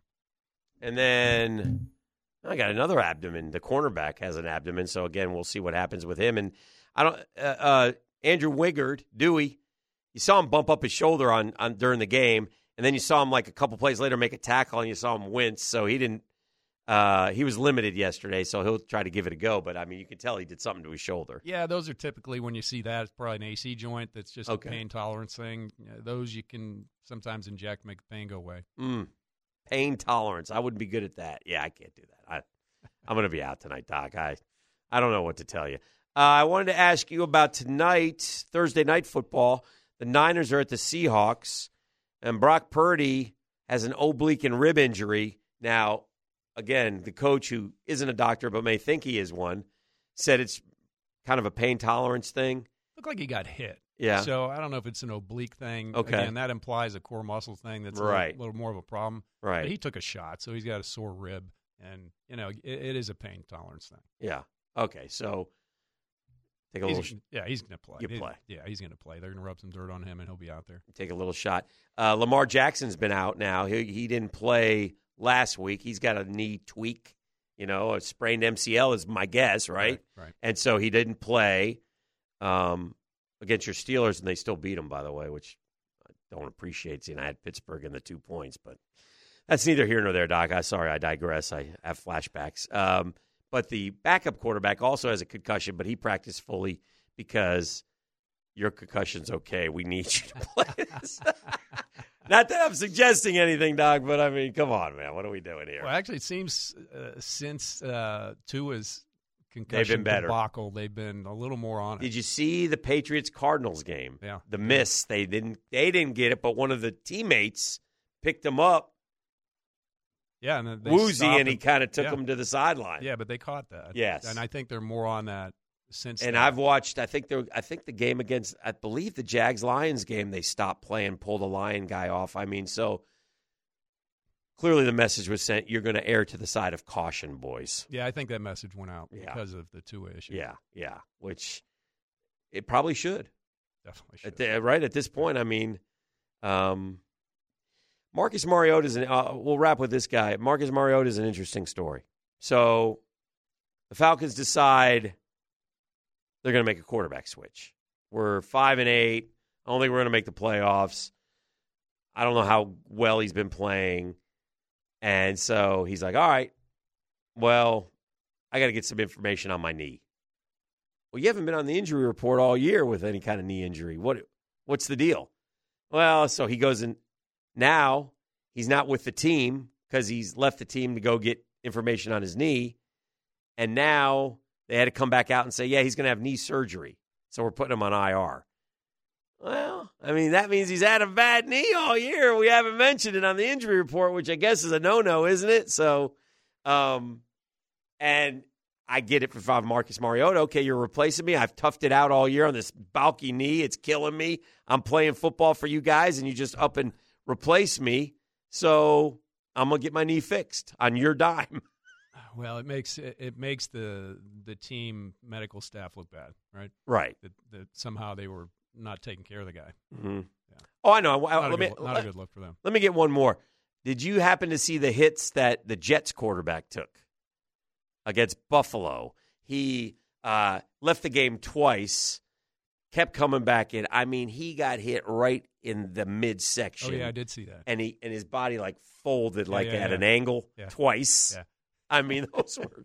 He looked like a little kid out there. Oh my getting- God, yeah, dude! Yeah, was I mean, it's a tough job. yeah, it really got- is a tough job. Pretty good. And the guy toughed it out, and his teammates love him. But the question is, he was a limited participant. He'll play because he's gotten the chance to play, and he's won the job, and and so I would suspect he'll play. But that that probably is a pain thing too, right? yeah, it is, and they'll double up on his rib pads because he he really did take a couple Oh. of shots. Oh, now are those situations? Uh, uh, can you get help with the uh, needle?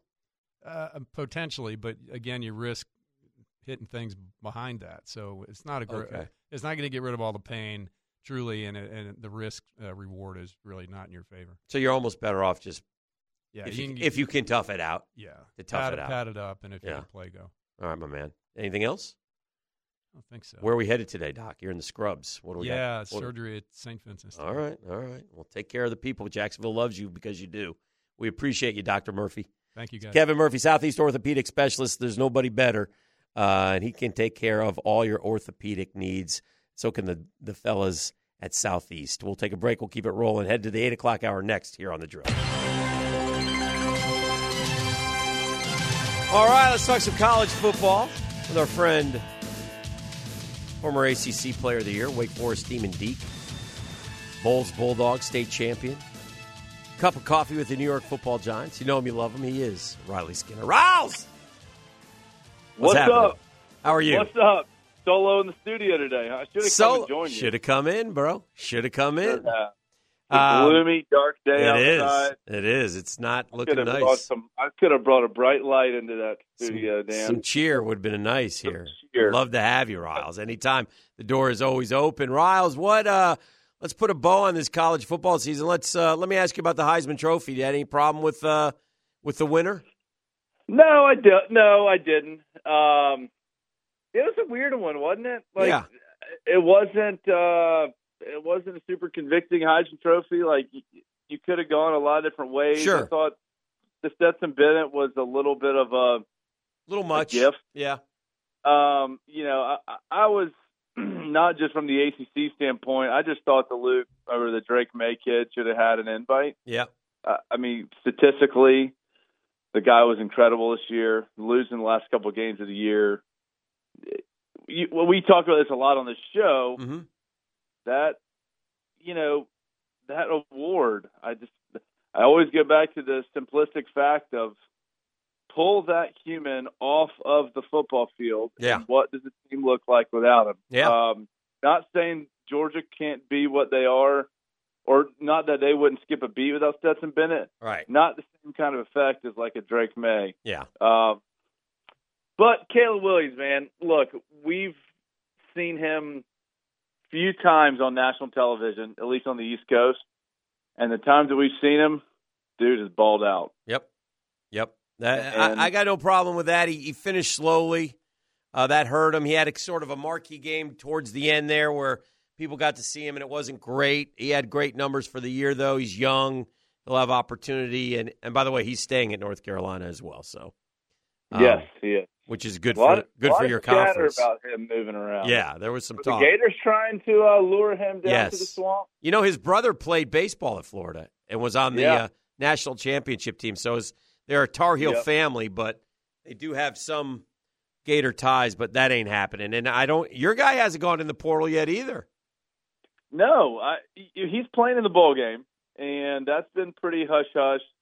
Clawson has been pretty vocal though about not having any issue with him going into the portal or test his skills at a at a different school if he decides to do that. Mhm. So uh, you know the way he talks about it seems very commonplace. That good chance that happens, but we'll see. okay, so you happens. think after the bowl game is when that's going to happen for him? I think after the bowl game, you know, is he talking to people? Probably, Mhm. but again, don't want to make those speculations.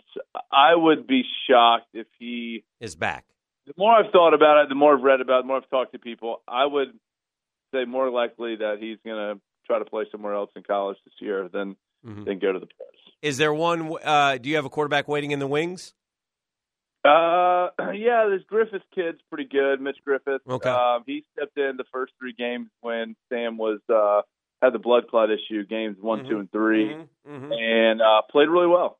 Uh, competition wasn't crazy hard, but all that being said, it was a fairly seamless transition, and they speak pretty highly of him. Another another classic Wake, six feet max, about 195, 205 quarterback. That's uh, Mhm. that's there. So we don't we don't like the quarterbacks that can easily see over the line up in West Salem. Well, y- you were one of them, so. It's all right. That's all what, right. What bowl seasons become interesting, and you really have to, you know, you you you you know, if there's so many bowl games, you can't follow every storyline in the world. So you'll come up to put on a bowl game, and the Gators go this Saturday, by the way. And you'll come up to watch a bowl game, and you'll go, "Well, where's so and so? Oh, he left. What? You know what I mean? Where's the quarterback? Yep. Oh, he's not here. What? So if you don't do your homework, uh, you're gonna you're gonna uh, be Before you buy those tickets, you got to make Yeah. sure you're going to see the players you want to see. Yeah, like I I know for like we I'll give you just one example that stood out that I heard the other day that I didn't know. Uh, like we have the TaxSlayer Bowl here. We got a great game, man. We got South Carolina Notre Dame. People want to go to it. It's going to be fun. But I did notice the Notre Dame tight end. Ain't, he ain't coming.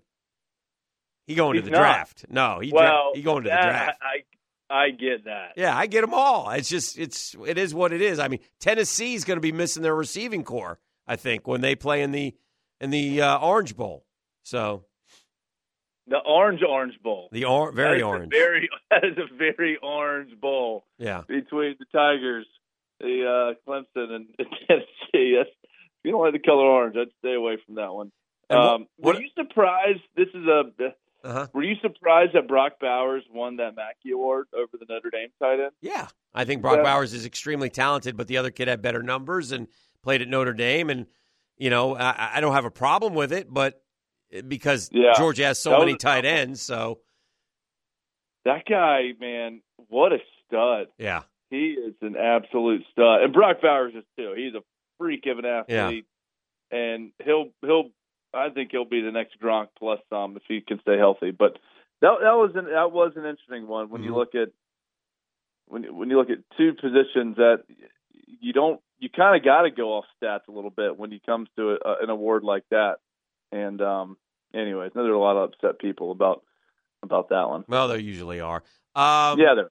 who uh some of these bowls are interesting and and then the other thing you do about bowls like let's talk about the gators for a second billy napier's job is going to get him to play hard right they're not going to have their quarterback there's a kid named jack miller jr and i talked about him earlier this morning and generally speaking riley th- he comes from the hyped world of quarterback you know there's some who you know who don't come from the hyped world guys who prove their worth as they move along like you did uh Jack Miller Jr., when he was 11 years old, was being earmarked to be a great quarterback. Jack Miller Jr., when he was a freshman in high school in Arizona, threw 53 touchdowns. Jack Miller Jr. was an All American MaxPreps high school quarterback. It was him and it was Bryce Young. And then, oh, yeah, wow. yeah, so he's got a. I mean, in the, in the high school quarterback going to college world, this kid has been earmarked for stardom but he got derailed in high school. He had a knee injury, and then he had an injury to his non throwing shoulder, and then he went to Ohio State. And Ohio State at the last second signed CJ Stroud in the same class, so he couldn't beat him out. And then he ends up at Florida. And here's Jack Miller Jr. now with, you know, his audition. Riles is a quarterback. This is it for Jack Miller Jr. Like Jack Miller Jr. goes in there and has a great game. Eh, you know, I don't know if he stays at Florida, transfer somewhere else, but it, he'll show that I can play quarterback, D1 quarterback somewhere, and, and that will be his goal, I suspect. So does he? Cause he's a big kid, right? He's six three. Yeah, I mean that's that's solid, and he's a freshman. No, he's been around a while. He was at Ohio State, and I know. I don't know what year he's in. Uh, um, say, they get age, seven years anyway, Riley. 29 and be a sophomore. Yeah, they get forever. So um, this I'll be.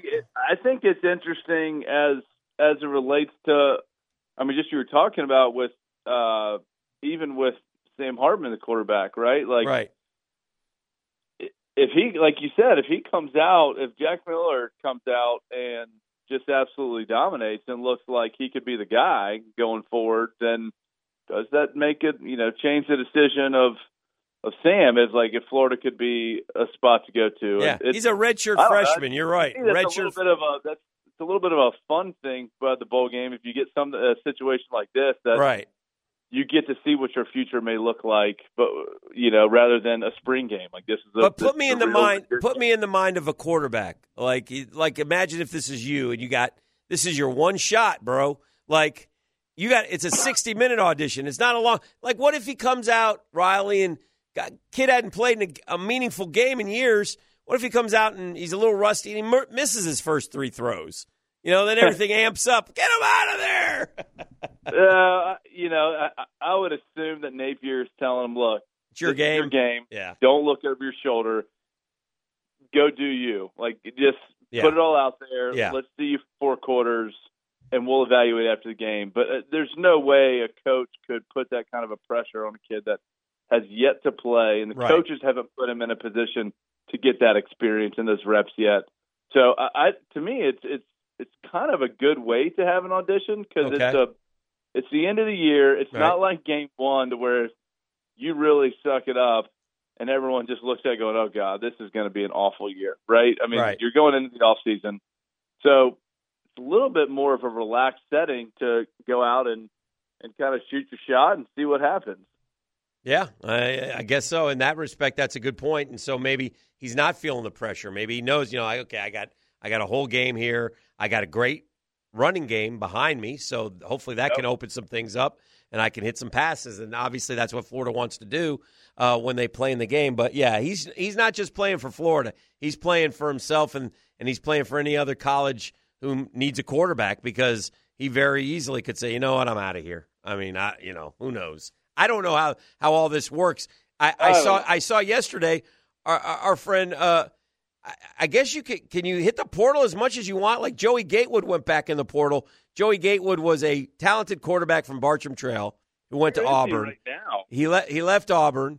He's moved around. that. Now he's at UCF and he's leaving UCF and going elsewhere. It's it's it's it's Goodness gracious. yeah. It's uh, and he's not a quarterback anymore either. So I mean, I he's. I mean, I'm not. I'm not blaming the kid. Do what you got to do. It's just it's it's interesting how I saw thing some works. pretty interesting statistics, Dan. I'm gonna I'm gonna get them probably wrong. Okay. But generalities out of I want to say since like 2019, Okay. there's been some.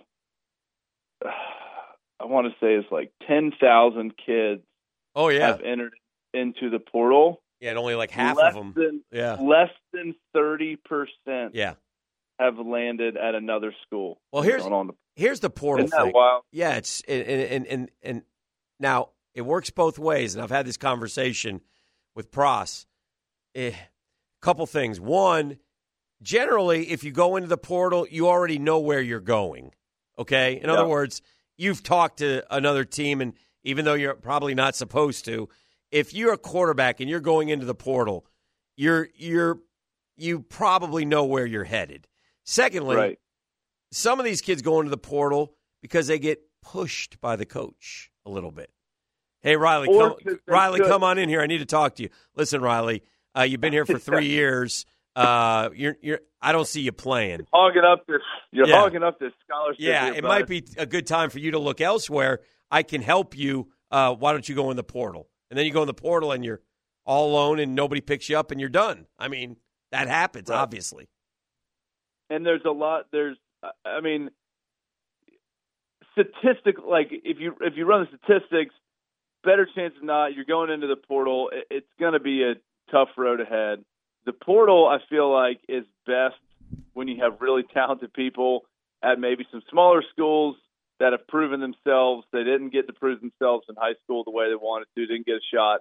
Now they've showed it at a lower level college program and think, okay, now I can go potentially improve my draft stock, get to the NFL if I go play at a bigger school and they need they I can fill a need there. That's where I feel like the value of the portal is significant. It, the the ones that everybody I, I feel like kids think that if you're not playing, they almost have this chip on their shoulder, like, yeah, I got to get out of here. I got to go somewhere else. This place, uh, well, yeah, you're probably doing that because you weren't good enough to play at the spot you're at. Right. So what makes you think you're going to go show up to this other program and just be an absolute game changer? I don't know. I it just the the statistics of that is so low that it, it that's what frustrates me about the mindset of some of the younger kids Right. in college. But I don't mind the portal in certain situations where, you know, there's just two really, really, really good players playing one position and only one can play. Well, there might not And be- there might not be- somebody else. there might not be a Joe Burrow if there was no portal or tra- you know like Joe Burrow was stuck at Ohio State and he's not going to play and he lost the job and I know I could you know and he had to believe in himself and obviously he had skills because you know and it, but it took and he had a, one year where he was just average at LSU and then his second year obviously he took off and and the rest is history but it does muck things up a lot for It does. college kids who, or high school kids who want to play I I read a story yesterday and that that at least three colleges, and these are lower level colleges, Raleigh, but told high school coaches they're not even going to sign a fresh a, a, a high school senior this year because they're chock full with the portal. Yep. I mean, that's That's where I, that's where I was just going to go. Yeah. I'm, you know, I talked to a lot of our kids at at Bolles that are trying to make decisions on colleges, Right. juniors and seniors, and and the way it's weird. Like I, I keep hearing these the terms now of, well, that's really an uncommittable offer. Right. Well, what Yeah. How about what- that? on earth does that mean? Yeah. Yeah. we like you. Here's an offer, but you can't really commit to us because it's not that strong of an offer. And it's it's becoming so gray and not black and white hmm that it makes it super tough for high school kids, and it, it almost pressures them to make these decisions so early and quickly. Right. Just not because this is where I want to go. Yeah. It's because I don't want the spot to get filled up. Yeah, you get an offer, you better take it. Yeah. Exactly, because they can get these. You know, you can know who all is in your high school class coming out, but you got no earthly idea around the college country Right. who may up and decide they had a bad day at college one day. I'm like, yeah, I'm out of here. And next thing you know, boom, these college coaches would rather take a an experienced sophomore over, uh, you know, a little 180 pound freshman. And it is, it's tough, man. I I, I keep trying to talk to these kids and, and give them advice, but half time, like, I, I don't even get it. Like, Right. this is confusing for me. And you I- throw in a year of extra eligibility that they all get now because of the Right. COVID. And these guys, you know, I don't blame them, man. Why? Why do I want to go get a job in the real world? I'll stay another year and play some ball. It's fun. It's it's free. It's it's it's. I can work towards my masters. Or, and I'll tell you one other thing, Ross. There's even sites because a lot of like, and, uh, there's there's there's even sites where the general consensus thought is, hey, man, if you just get one offer, then you get more offers. Okay, Right. so you just got to get that first offer. But there are even there's like sites that you pay where they and, and where you can get what you call a non-committable offer, but you get an offer from a school who has no intention of signing you, but money exchanges hands, and, and, and they're just getting you rolling. yeah. I mean, it's really dirty. It's such a It's- dirty industry, bro. It's so now you bad. start now you start to throw money into it, and Yeah. it's it's becoming the it, yeah. I mean, we knew we could see this coming, and it's oh uh, yeah, oh yeah. I don't know. It, it's it's going to be interesting, and uh, uh, it's going to be interesting as as this these these pockets get deeper and deeper, hmm and the money thrown around gets more and more. Just watching what this may do inside the locker room to players. Oh, And is that too now? I- Good point. like that's what I want to get. I would love to sit down with some of the big college coaches and just hear yeah, what is it like inside those walls with Yeah. the players. Yeah. Like if somebody gets a big deal, right. It's jealousy, Yes, right? I hundred mean, percent. what, what is greed? Like what goes on? What goes on there? And um, I don't know. It's it's wild. It's uh, but that's the world we live in. That's the so- world we live in, brother. All right, my man. Great stuff as always. We'll uh we'll catch up again next week as we take us through bowl season. Hey, Yes. let's go, Jags, huh? Yeah. That this stadium is going to be awesome on Sunday. Oh, I gotta can't wait. I can't Oh, wait. it's going to be. And I don't even It's- care if there's thirty thousand Cowboy fans. Let them come. Who cares? It's going to be wild. It'll be Let's go, raucous, and I'd rather have a raucous arena than a half-filled arena. All right, my man. We'll catch I up with you. Thanks, Riles. All right. There he goes, Riley Skinner, the Riley Report, uh, brought to you by Catlin. And uh, we'll take a break and we'll turn our attention with, to the Cat Chat. Talk some Jags football. He's doing push-ups right now. I don't know why. We'll find out next. Now, it's time to jaw with Curtis the Cat Dvorak, the original Jaxson de Ville. Brought to you by Shark Coatings, Northeast Florida's expert in floor coatings. You can get it, let me know. I'm about to get this thing hype. Let's go. What's happening You here? want it, you can get it, let me know. Come on, Cat. We about to mess these Cowboys up. Let's go. Let's go. Duval. Come on, Cat. Wow. Come on, Cat. Cat's on. bringing it. Everybody, bring it, Dallas. Hey, Dallas, I got something for you. Oh, boy. I don't know if you know this guy. He used to play for you, but I just watched a video of him introing uh, himself to his team, and I got one thing to say to you, Dallas. Yeah. We coming. Oh, We coming. we coming. Well, they're coming, but you know, We're That- coming. They're coming here. yeah. I know they're coming here, but we're coming to the game. They're coming here with her. Oh man, this is a good 30,000 time. It is, fans. it is a good time to be a Jag fan. It is good. That was so fun. It's man. a good time, and you appreciate it as much as anybody because it's Tennessee. Oh yeah. Um, but what Trevor is doing now is that's what's made everybody go, oh, whoa, whoa. Is It's not just. I mean, look, We got a quarterback, dude. I mean, he's a baller, and he's gonna. Oh, he's that was his thirtieth career start, yeah, and I can honestly say in the last four of the last five games, I can sit here and go, I think that was his best start. I think that was his best start. I think that was his best start, and that was definitely his best game as a Jaguar. And he's AFC Offensive Player of the Week for a second time. Threw for a career high in yards, accounted for four touchdowns. He's got twenty and six on the year in the last since the Denver game. He's number one in completion percentage in the NFL. He's number two in rating in the NFL. yeah. I mean- he's starting to put it together. I mean, For sure. I don't know what else you can do. He's been, and again, he's doing it with what was the most impressive thing to me about Sunday. We couldn't run the ball a lick. Right. And so, Trevor, we need you to win it. And he did. Yeah, it, it'll be interesting to see. I mean, look, we, we can get all hype as much as we want, but you know, this team, Detroit just happened like a couple weeks ago. You know, so we, we know what could happen this week. Yeah, sure. Oh, Last right, week we were opportunistic against the Titans. We got some some big big turnovers. Um, that needs to happen, but just the again, I, yeah, I know I'm, I'm pushing for us to win these last four and make the playoffs, uh, so I don't have to spin the wheel. But and and it's possible. I mean, it's literally It is as I- possible. As I, start to talk to people who don't pay attention as Mhm. much, I'm like, no, no, no. This week, right now, we could control our own destiny at the end of this Sunday. Yeah.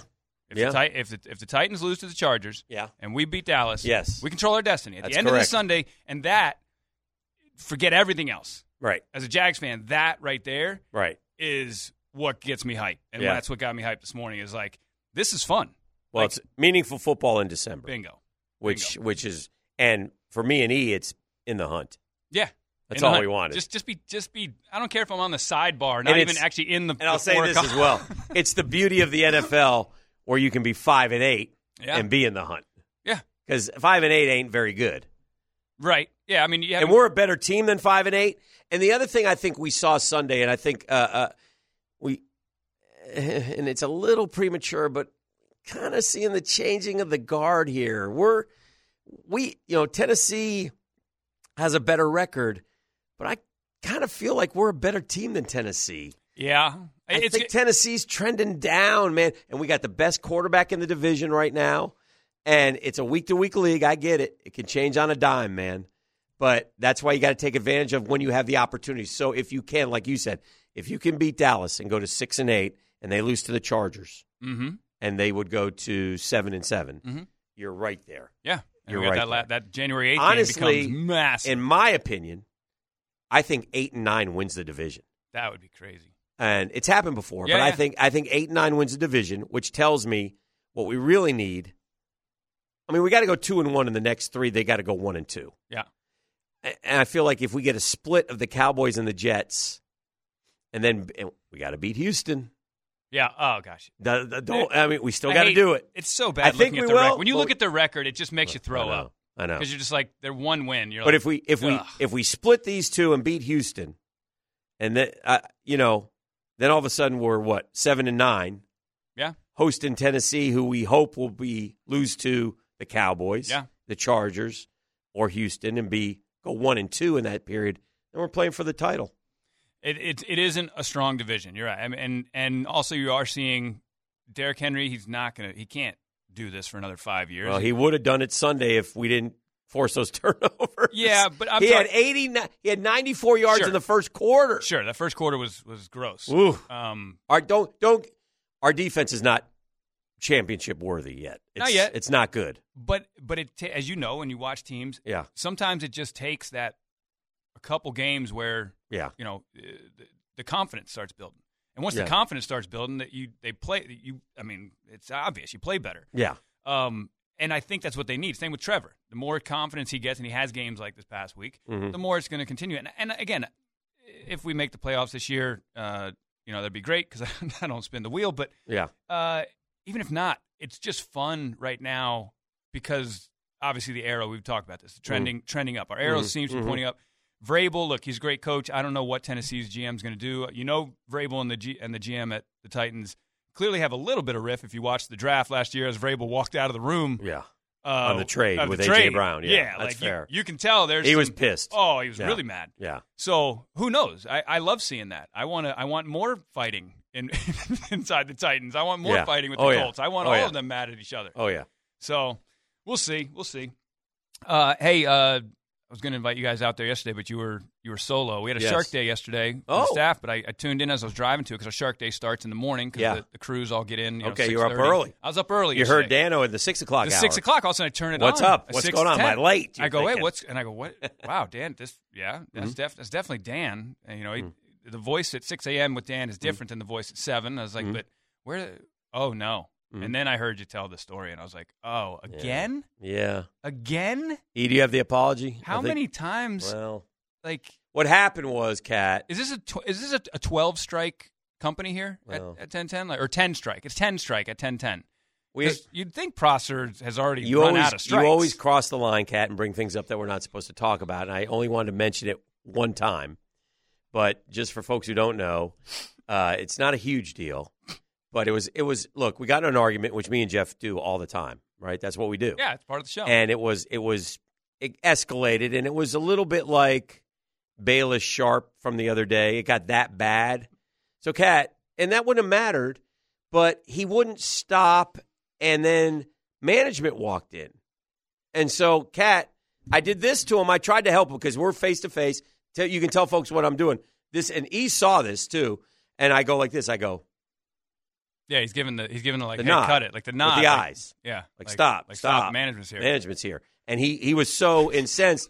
And so again, I don't care. I don't take it personally, but things were said that when management hears, you can't take back. Yeah, you just So he can't- got a little two day. He did. We're fine. He's back tomorrow.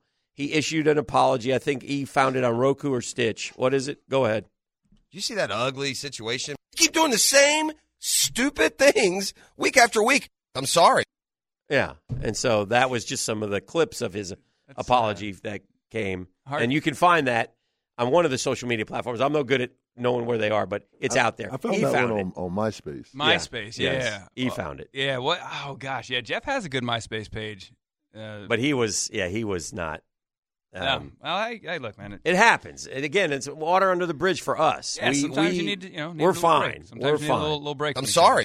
Yeah. other. Oh, okay. I mean, Yeah. it, it, He apologized. Sounded somewhat sincere. Again, I don't judge apologies. You But just I- had to say it. But I, I and I, I'm sorry I brought that up. I, Yeah, you know, I- I shouldn't I have wish brought you had. Um, but uh, but I, uh, I was driving into to the headquarters there at, at Shark Mm. Yes. Central, uh, and and we had a, uh, Shark Day. Uh, we'd line up the trailers, take another picture. You know, we wanted to take one more picture before the end of the year because we were Mm. At 26 trailers right now. Last year, this time Yeah. we we we were at 14. Wow. Our goal was to double. We didn't achieve our goal. We wanted to get to 28. We got Yeah. to 26. Wow. Um, and yeah, things are things are still going Well, that's crazy. awesome. So the gift of floor program's going on. People are doing that for Christmas. Mm-hmm. Um, we also have a free floor giveaway. I don't know if you guys know Oh, about this. I don't think you mentioned that. Is right. that on the TV commercial? It's not on the TV Where you have the commercial. candy cane on your face? It's not on the TV commercial. The TV commercial is about you out there gifting a floor to somebody else. Yes. The uh, the free floor giveaway is a sweepstakes we're doing uh, where you can win a free garage floor. Just enter the contest, and one one person One person's going to get it? next Thursday. How do you enter? Uh, Channel Four. Okay. And that's why I was like, uh, I bring it up. fine. You know, Channel Four on Yeah. the newsforjacks uh, dot com. You go to newsforjacks uh, dot com slash contests. Okay. Find our contest on there. Uh-huh. Enter. Mhm. And one draw, I'm going to draw live on air uh, next week on River City Live, and, and one person's going to win a free garage floor right before Christmas. We'd like to give away the floor on 1010. Maybe next year we can We should do that. Yeah, do something and give, you know. we could do that. we Over could do that too. That'd be nice. That's why I was weird. Uh, I didn't know if I should bring it up. You know, I was like this is a really awkward last five minutes. You know, we're talking about things a little you know, awkward. like management's Things probably not happy awkward. about this. Yeah, But, uh, yeah. No, man. Thing, hey, 2022 was great for for Yes. Shark Coatings. We're uh, we're having a blast. The community out there, all of all the way up past Brunswick, down past Daytona, over It's- to Ocala, Gainesville. You know, Well, I'll just tell folks again, and uh, you know, I have one, and it's it's it's a game changer. And and and and I told the ladies, the Guggenellas, I know they'll they'll at first be quizzical if they go under their Christmas tree and see this pattern and open it up. But let me tell you something. They'll jump up and down like a little kid once they realize what it is and it gets done. It's like getting a it's like being a kid and getting the bike Yeah. or getting the, the baseball glove or getting the jersey of your favorite player. That's a big a gift you could give to your husband for Shark Floor Coatings. Yeah, it's. I mean, think about it in one of your other rooms. You go in your house and you in your kitchen. Imagine if you didn't have tile or something Yeah. in your kitchen. Yeah. It was just the raw concrete. Yeah.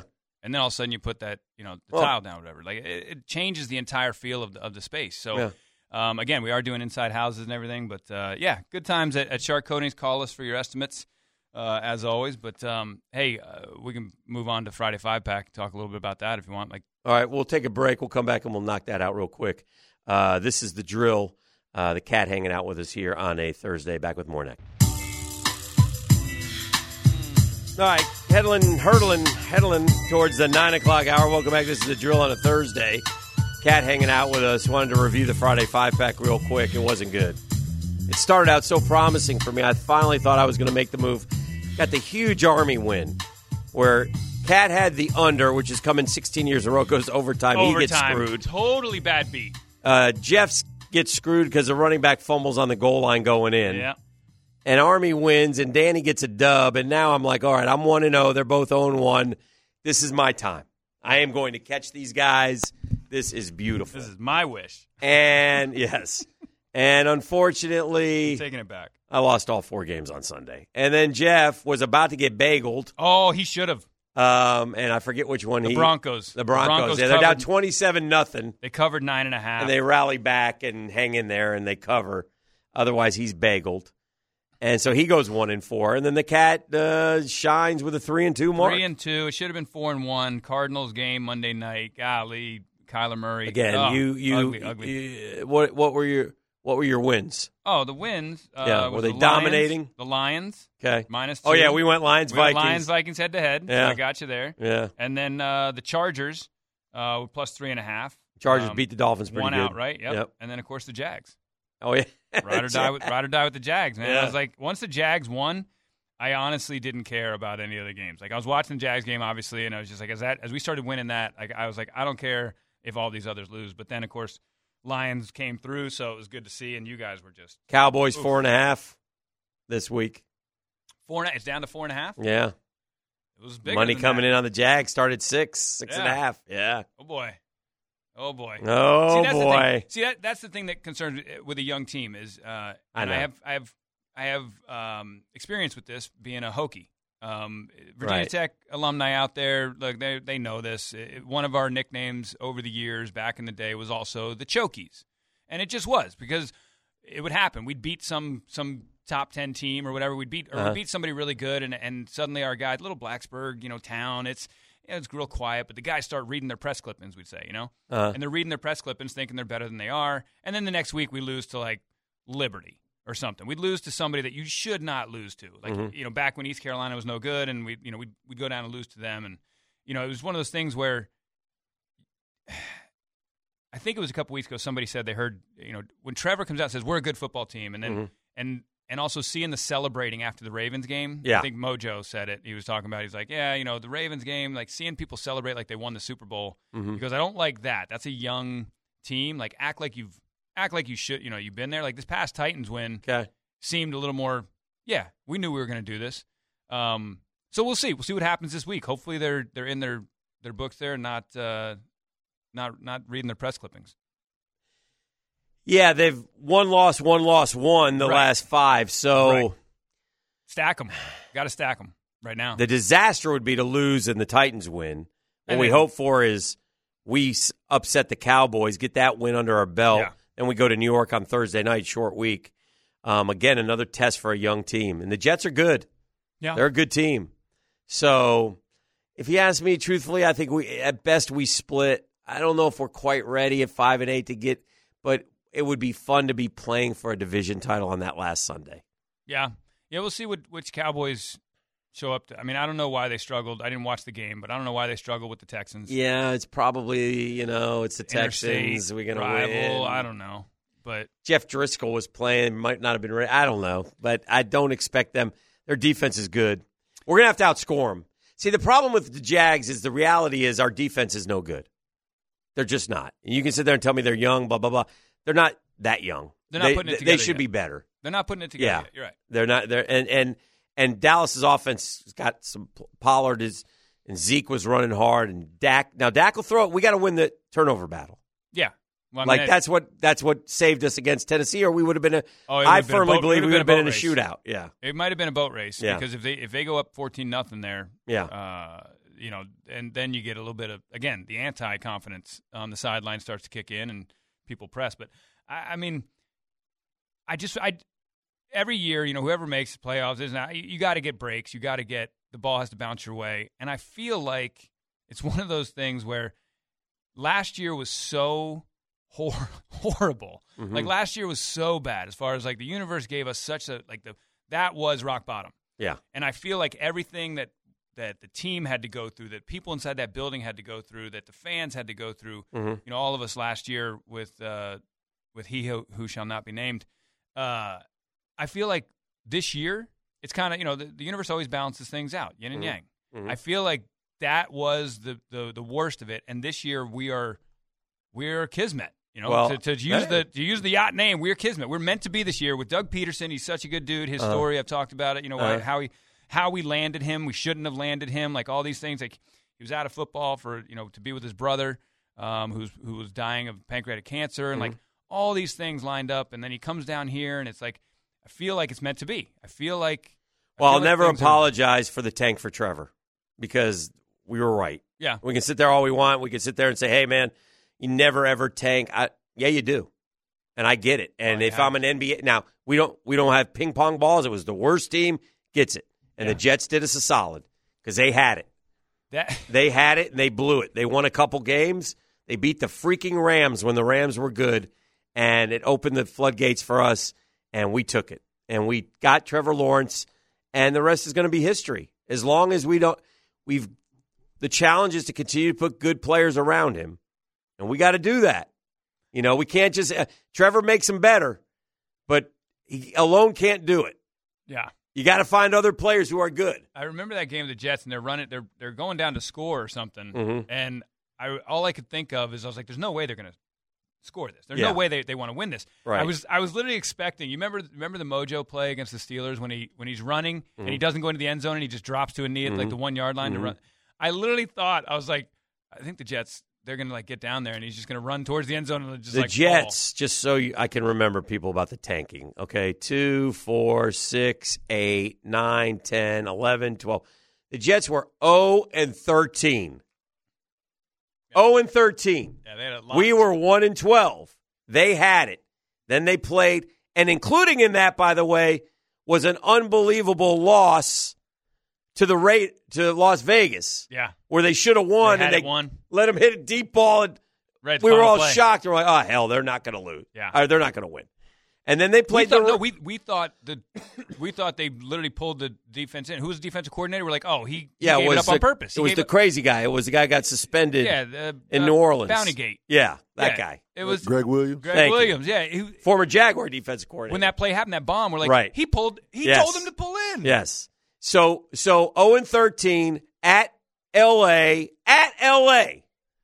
And they upset the Rams 23-20. Shout out Frankie G. Now we're tied. Now they go home and they beat Cleveland the week after that. And now it's over. We locked it up. We're dancing and celebrating. I think we had the tiebreak anyway, but that clinched it and gave us Trevor Lawrence and gave them Zach Wilson. And I'm sorry, they might. I think the Jets have better players overall right now, but we got the quarterback. Yeah, the reason the tank uh, struggles to work in the NFL uh, simply because those guys on the field, their average career three years three Oh, years yeah. long, they don't care about Right, you they getting don't. the first pick. We're They're- not listen. And and if they and, find and we're out not management, we're not telling. I I never said the players are.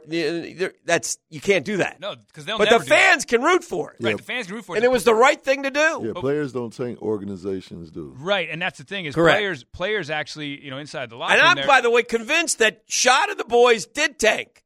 The organization put the word out. We're starting freaking. Yep. Uh, what was the guy's name? Every quarterback you could imagine. yeah, Uh, what, what was it? Uh, Luton. Luton. Tootin' Luton. Luton we got time. Minshew sitting there. Right. We got Bootin' Rootin' Tootin' Luton throwing four picks against Pittsburgh. But that's how. That's Come on. The only way you can tank is by putting in players, you know, forcing Correct. players to play that. You but, force them. But what happens in the locker room there when you when they find out an organization is trying to, Yeah. they they're like, nah, because they know they might be gone next year. Yeah. The players are like, I'm not. What you want me to lay down for you? I'll tell you when the tank happened. We went to Green Bay and we damn near upset the Packers that year. But thankfully, Aaron Rodgers pulled it out. And the following week, and that was Luton. But we had a punt return and things like that. The following week against the Steelers, rootin' tootin' Luton threw like four picks. We got our ass kicked twenty seven to three, and then we had a couple close ones. Man, Cleveland and Minnesota, two point games, and then after that, it was full out in December. We got hammered by Tennessee. We got hammered at Baltimore. The fans were openly rooting for the Bears here in Jacksonville, cheering wildly when the Bears scored, and we finished it up with a loss at Indy. And that was Mike Glennon coming back in. Yeah, I, We use Glennon, we lose Minshew, we lose Luton. when you line up what has to happen for a team to, to go, there's going to be those breaks, and that was that was one of them. The, the Jets winning that game was a, a, Yeah. a turning point in Yes. this entire their Yeah. franchise, ours.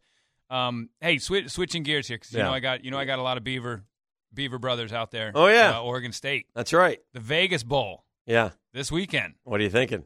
Well, I mean, I was I was going to ask you what what, what do you I think? think Florida gets smoked, because I mean but but I think Florida gets smoked because Anthony Richardson's gone. he's gone, but Um, but, but I would have bet. I would have took the seven and a half though. Once Anthony Richardson declared, it went up to ten something. Oregon State had a real nice win at Oregon. They run the ball, and Florida can't stop the run, so I think that's going to help them too. Um, but I think Florida will play hard. I think Billy Napier won't allow. Like Dan Mullen played a Cotton Bowl against Oklahoma where he didn't give a damn, and and the, ga- it was embarrassing. I don't think we'll get embarrassed. I think Florida will play hard. I think they might cover ten and a half. Yeah, the weird part to me is looking at this with with AR leaving. Mhm. He was the focus the entire year, and then he steps out of the way now. I don't even know if he's probably not. Is he around practice, whatever? But still, you got 15 practices or so. The last couple weeks, they're practicing for this thing, Mhm. and that what comes out now, nobody knows what what that quarterback's going to do. Nobody Right. knows how he's going to do, and the team itself, guarantee, they're walking around going, "Look, we're going to prove to everybody that it wasn't, you know, we're better than just you know one player, this and that." And who knows? Like I, everything on paper says that Oregon State should Yeah. should crush him. Yeah. and I'm just like, You know who's doing that know game, by the way? Herbstreit and McAfee. So it'll be a fun watch. Oh yeah. Uh, McAfee's funny. All right, we got to go. We're way up. right. Uh, good to see you. Hey, see you in the Uh, morning. yeah, Friday five pack tomorrow. Uh, Cat in the house. Sharkfloorcoatings.com. Get your free estimate. Back with more in the nine o'clock hour next. Oh, yeah. Santa Claus is in a little bit of a Christmas mood. There's Prosser screaming at Joe you once more. E.T.'s sipping Hennessy. Rick Ballou checking FSU scores.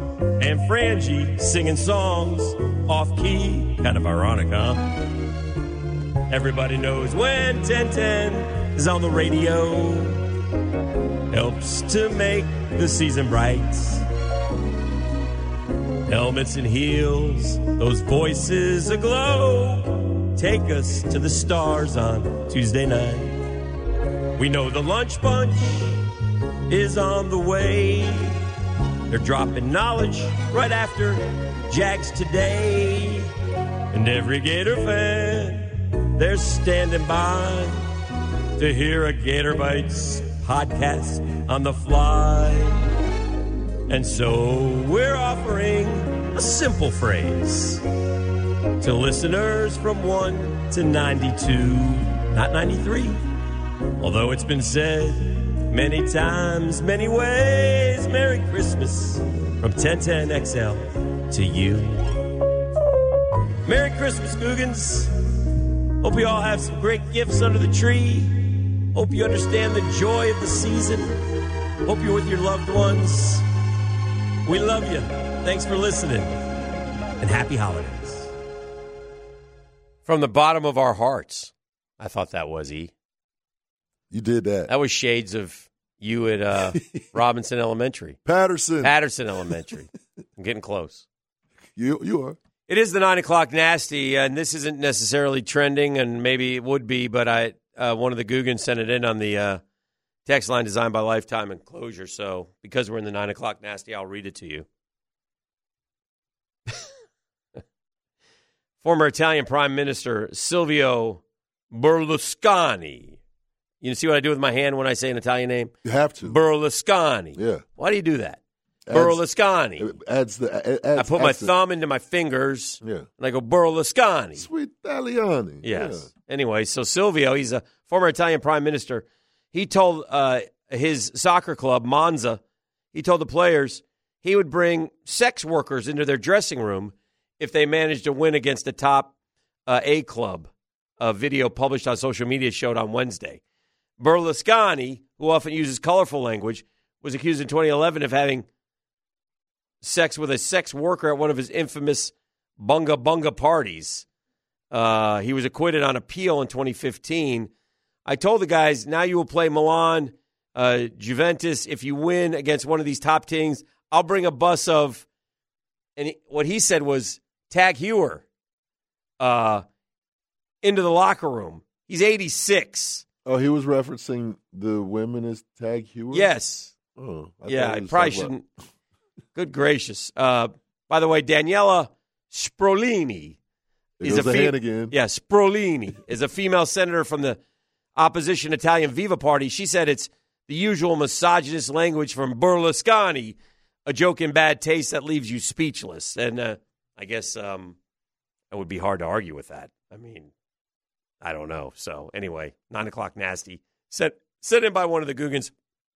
Gang, I just read them. I don't, you know, I don't know what to tell you. I just look at them. So um, I just saw that Scott Boras negotiated a billion dollars worth of contracts. Wow. That's pretty good, man. A billion dollars worth of contracts during during this uh, deal. Carlos Correa got 350, Bogaerts got 280, Nimmo got 162, Yoshida got 90, Walker got 72, Manaea got 25, Bellinger got 17.5, Matt Boyd got 10, and poor Jimmy Paxton, 4 million bucks. I need to put a baseball in Little Gritty's hands. Oh, there's no doubt. Left hand though. Is he lefty? No. Oh, teach him. Tie down teaching- the right. Yeah, start Just teaching tie him. it down. Little Gritty, why are you here today and writing with your left hand? Daddy tied down my right hand. Little Gritty, why is your right arm tied to your body with duct tape? you have to ask my dad. Hey, it's been done. It's been done. So, um, yeah. Uh, what were we just? Oh, I was talking about the contracts. Yeah, so pretty good deal on the uh, pretty good deal on the contracts. We talked about the Gators. They have a the Vegas Bowl. The Vegas Bowl. Just to make sure you guys know this now, because they moved the time. All right. So the bowl schedule goes like this. Let me get it here.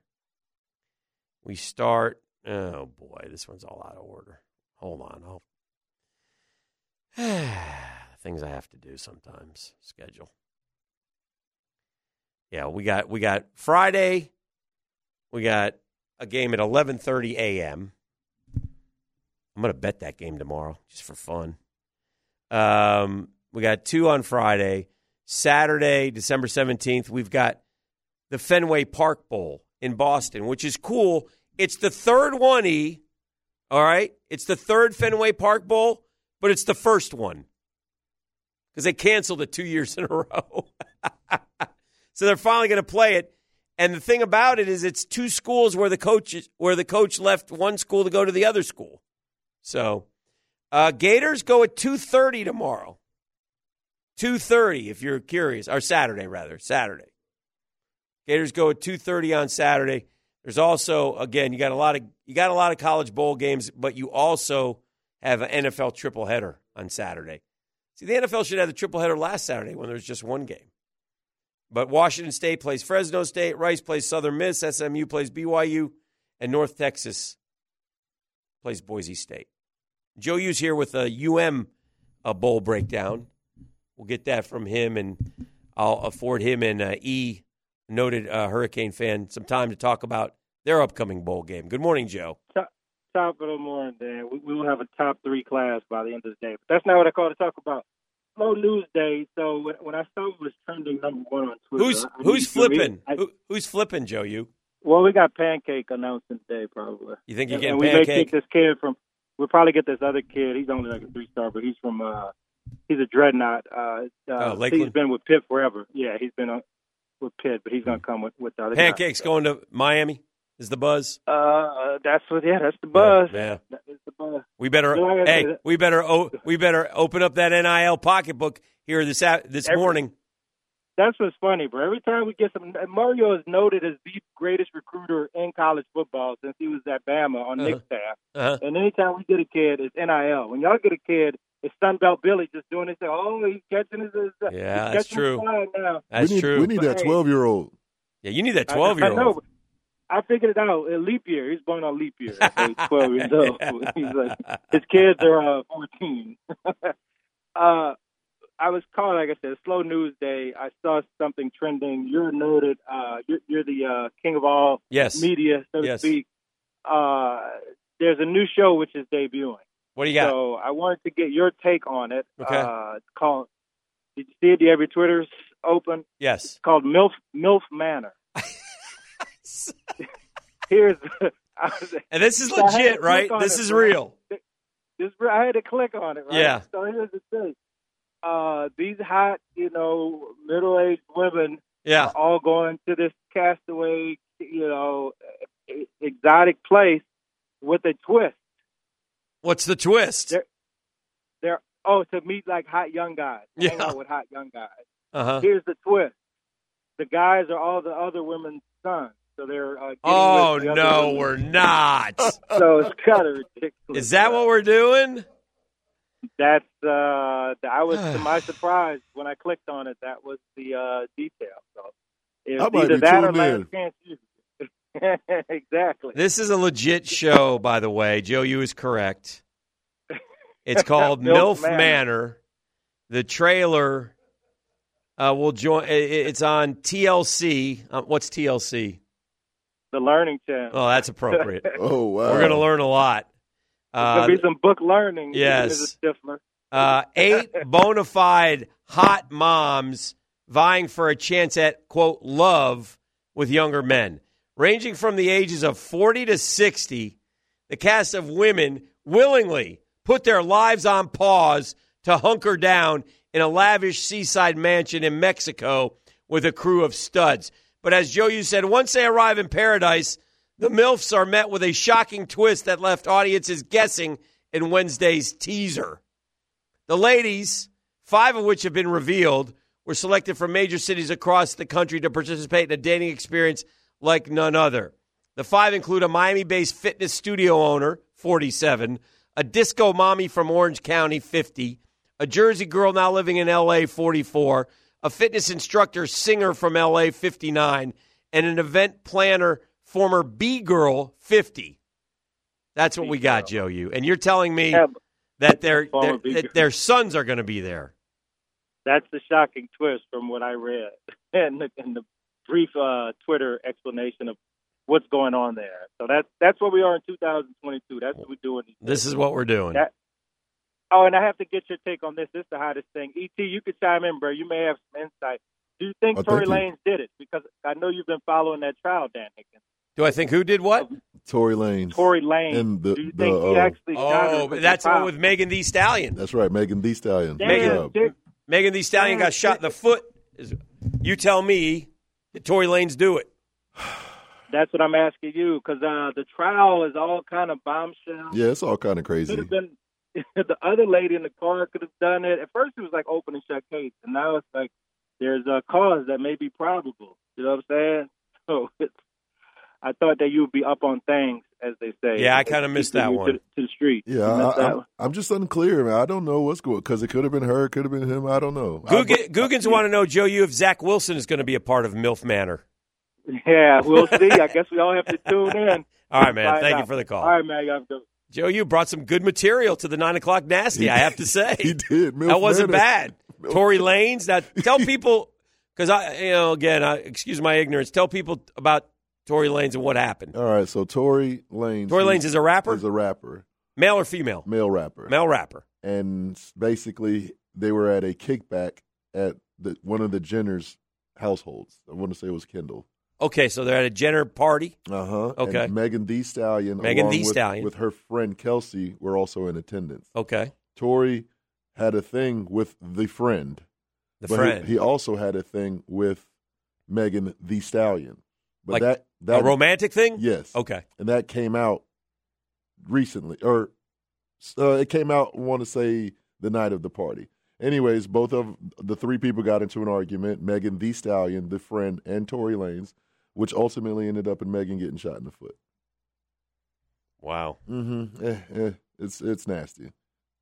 So Tory Lanez was arrested, Yes. and Tory Lanez says, I didn't shoot. He says he didn't shoot her. Somebody shot her. I mean, what are you people sending me on? I can't. I'm not doing this. What is this? Official trailer of Cocaine Bear? What are you people sending me? I'm not doing this. I'm not going to do it. We'll see what's trending when we come back. Damn you, Googans.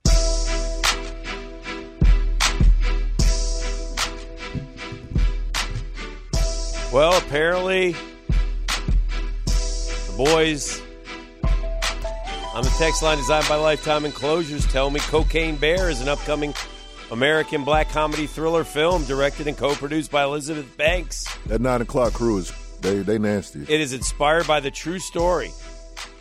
An American black bear who ingested a duffel bag full of cocaine back in 1985.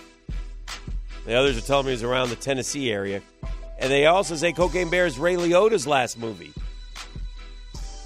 Ray Liotta passed away recently. Yeah, Ray Liotta from um, Yeah, Goodfellas. Goodfellas. Good gracious, man. Cocaine Bear. Mr. Ten said Cocaine Bear happened around Knoxville. He was probably a part of it. there might be a small role in that movie. If there's a character in Cocaine Bear named Charlton, then we know what happened. If there is a character named Charlton, and he's wrestling Dewey the Bear for the cocaine in the, around the man caves of Knoxville, then I'm going to be, I'm going to lose my mind. That's all I'm going to say about that. That's it. Oh man, we are headed down the nitty gritty here of the um, NFL season. Just four games to go, and uh, man, it's it's positioning and battle for um, the playoffs. And you know, you, we look at the in the hunt stuff, and you know, we know, we know, we think. I think the Bills, Bengals, or Chiefs are going to be in the Super Bowl from the AFC. No matter what we do, no matter again, a team could get hot, whatever. But I think in the end, it's going to be one of those three teams. And I think in the NFC, I think it could be the Eagles. I think it could be the Cowboys. I picked the Vikings at the beginning of the year, and they haven't disappointed me. They're ten and three, but their defense has been awful the last few weeks, and I'm not. I don't know. I just never sold on the Vikings. The Vikings are going to go in the playoffs at like thirteen and four as the one seed, and like or two seed, and like go out in the first round. That's what they're going to do. The Niners are tough. Niners are tough too. So uh, it's going to be fun. It's going to be fun, and, and, and again, we can include our Jaguars in the hunt. But it would really behoove us to somehow upset Dallas this weekend. Oof, get to six and eight and watch out. Oh, opportunity knockety. Just bust through that door. Man, this city would be crazy. Oh my gosh. Then we go to New York on Thursday. We get. Could you imagine if we got two dubs in four days and we jumped up to seven and eight? We, would, we wouldn't know how to act. We wouldn't know what to do. I know I wouldn't. The Titans would be pooping themselves. Be beautiful. Uh, you want to see what's trending? Let's do it. Have you prepared some items? Stay ready. You don't got to get ready. That's right. We ride together. We die together. Mhm. Number five. I thought this was pretty cool. Okay. The Great Chase. You know what that is? The Great Chase. Yes. No. GR eight. The GR the number eight. Okay. Chase. Okay. The Capitals captain, Ovechkin. Oh yeah, They trademarked the Great Chase. yeah. He's chasing uh, Gretzky. Right. The Capitals captain scored his 800th career goal via hat trick, which I didn't know. That's pretty cool. Yep. And be, becoming the third player in NHL history to reach that milestone. But um, I didn't know that he was the only one to do it with a single franchise. Yep. So that's pretty legit. But I don't. For some reason, I just don't want Gretzky's his records to be broken. Yeah, I kind of. I mean, I hate to root against somebody in the chase, and I assume that he's. I mean, Ovechkin is what thirty-seven. Yeah, he's That up there. right? Yeah, he's up there. So I assume he's going to break it, but um, I kind of. I've always liked Gretzky was always the great one to me too. Yeah. it's interesting that you say that. And I'm not really even a hockey guy, but you just Yeah. know Gretzky's that dude. Yep. Number four. Man, what's going on up there with your your Knick guys, man? What Jo- happened? John Starks really made somebody upset. Mayor did him wrong. that ain't cool. I mean, come on, man. We're trying to do business here. Oh, the Adams administration has okayed the installation of a 32 foot white 5G cell phone tower Hey, in front of Stark's Kia dealership in Queens. I mean, Johnny's just trying to be a businessman. It's literally right in, you can't see the name of it. Can't Of- see of- John Starks? You can't. Disappointed in the Oh. Just- man. Politics, man, it's a dirty, dirty game. Dirty game. Oh, man. But you're right. Yeah, I don't. I don't. I don't like that. I'm like, I'm my guy. Number three. Janet Jackson. So if you missed her, Miss Jackson, if you're nasty. Miss Jackson, if you're nasty. If you missed her Super Bowl performance, what Super Bowl was that? With the old one in Houston. Yeah. I was there. Oh, so you saw it live. I was there. You saw it live. Well, If you somehow missed it, well, she's going back. She just announced a huge 2023 tour, arena tour. okay. The five-time Grammy Award winner just announced her massive 33 concert Together Again tour that will take her on. Oh, that'll take her and her opening act Ludacris to arenas and Ludicrous. Luda across amphitheaters all over the North America from April 14th through June 21st. Dan Hicken, will you be in attendance if Do we know that where she's touring? we don't know? Oh, we don't know yet. But if she somehow en- ends up at the AMP or maybe VyStar Veterans Memorial, I might go. you to go? I might. Okay. I got Springsteen in February though, Oh, okay. so in Texas. Looking forward to that one. Is he? It's not unusual. No, That's Manilow? no, no. That's uh, Vegas. Uh, uh, Tom Jones. Oh, dang. My bad. Nice try though. You got, Springsteen's Thunder Road. You gotta- Born to Run. you got to get me Born right. in the USA. Get me right, OMW. Get me right. that's right. See? Right. So when you laugh at me, when I say, is Tory Tory Lands You said Tory Lanez. man or a woman? Oh, that's a fair question. Maybe Tory. what? Maybe one reason why we root for Gretzky is Gretzky had the most goals in a season, ninety-two. Second most goals in a season, eighty-seven. Um, so the top two ever. Ovechkin, you got to go way down the list to find one year where he scored a. He's just been consistent. He's twenty-fourth with sixty-five goals. Twenty-fourth one year. Mm-hmm. So I don't know. Maybe that's Number why. two. Dano, you ever seen the movie The Cocaine Blind- Bear? No, I know you haven't seen that. No. But it's probably on your list, along with MILF Manor. well, that's a TV series. But, anyways, have you ever seen The Blind Side? Yes, love it. Uh, that's one of the movies that, if it's on TV, In fact, I saw that that little boy who Tuohy Yeah, is the last name. yeah. is all grown up now. He works in college football does at I think UCF. he was good in that movie. Yeah. Like in that movie, you could yeah. tell he was going to be a star. Yeah, But Michael Oher sets Mhm. the record straight about The Blind Side. Oh no! Don't don't ruin it for me, Michael. And I've heard this before, but basically he's saying that that movie really doesn't depict him and his upbringing and- and how everything was. Yeah, you're probably right. When The Blind Side was released back in 2009, it immediately became a record-breaking hit. Right. However, he said that it, the, the the movie ultimately harmed him than it did more help. How so? Well, he says that his back, although he did have a tough background upbringing, the movie only said that he only had one brother. When in all actuality, he has eleven brothers and sisters. Wow. Um, it showed him as like not knowing nothing about football. Like it showed him as a dummy, really, when he already had achieved multiple academic or uh, excuse me, sports. Mhm. Uh, he had multiple sports achievements. So it just didn't depict him well. But also, that's what Hollywood does. They're going to take and they're going to do their thing. listen, they they made the story better. Like the Tuohys took him in right away in the Uh-huh. movie. It took them a while to get to know him, and you know those type of things. And then, by the way, how many people would take somebody in right, you know, off the streets like that? It's a wonderful act, but doesn't you know you, you want to know the person if you're letting them into your house with your children. And uh, but also it said that um, the way they took him in is almost like they found him in the rain, and Yeah. it wasn't like he already had a relationship with the daughter in school, like they were already cool, and they slowly, progressively built a relationship like Yeah. that. And it did get a little dicey because he ended up at their school. Uh huh. So they thought, well, you can't do that. Uh-huh, so they right. got investigated, and but whatever, man. It, I think it helped the young man, and so that's kind of a good story. Around that time the movie came out, I met Sandra Bullock. It was Super Bowl. Oh. yeah.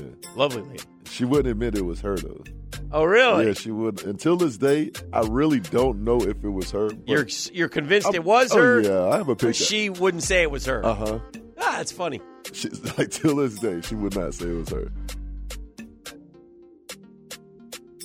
Number one. Number one.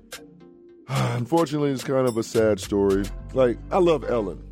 Yeah. You know, although I hear, you know, I hear stories about Ellen and how she treats people. Yeah, apparently she was awful. But Right, but TV Ellen is awesome. But her DJ, Stephen Twitch Boss, Yes. known for his work as a DJ on the Ellen Yes. DeGeneres show, he's died at the age of 40 by suicide. A horrible story. It was and you know it's funny? story. Not funny, but interesting. Like I didn't realize how well known he is. I was home yesterday, and my wife just saw it, and she started, "Oh my god!" All- I go, "What?" She goes, "Oh, I love that guy. Uh-huh. He was awesome." And I fo- and he's always talking about his wife and kids. Yeah. The, the, there's the real message there.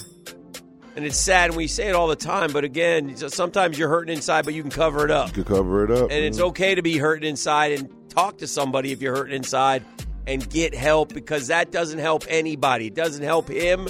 And he killed himself. He shot himself.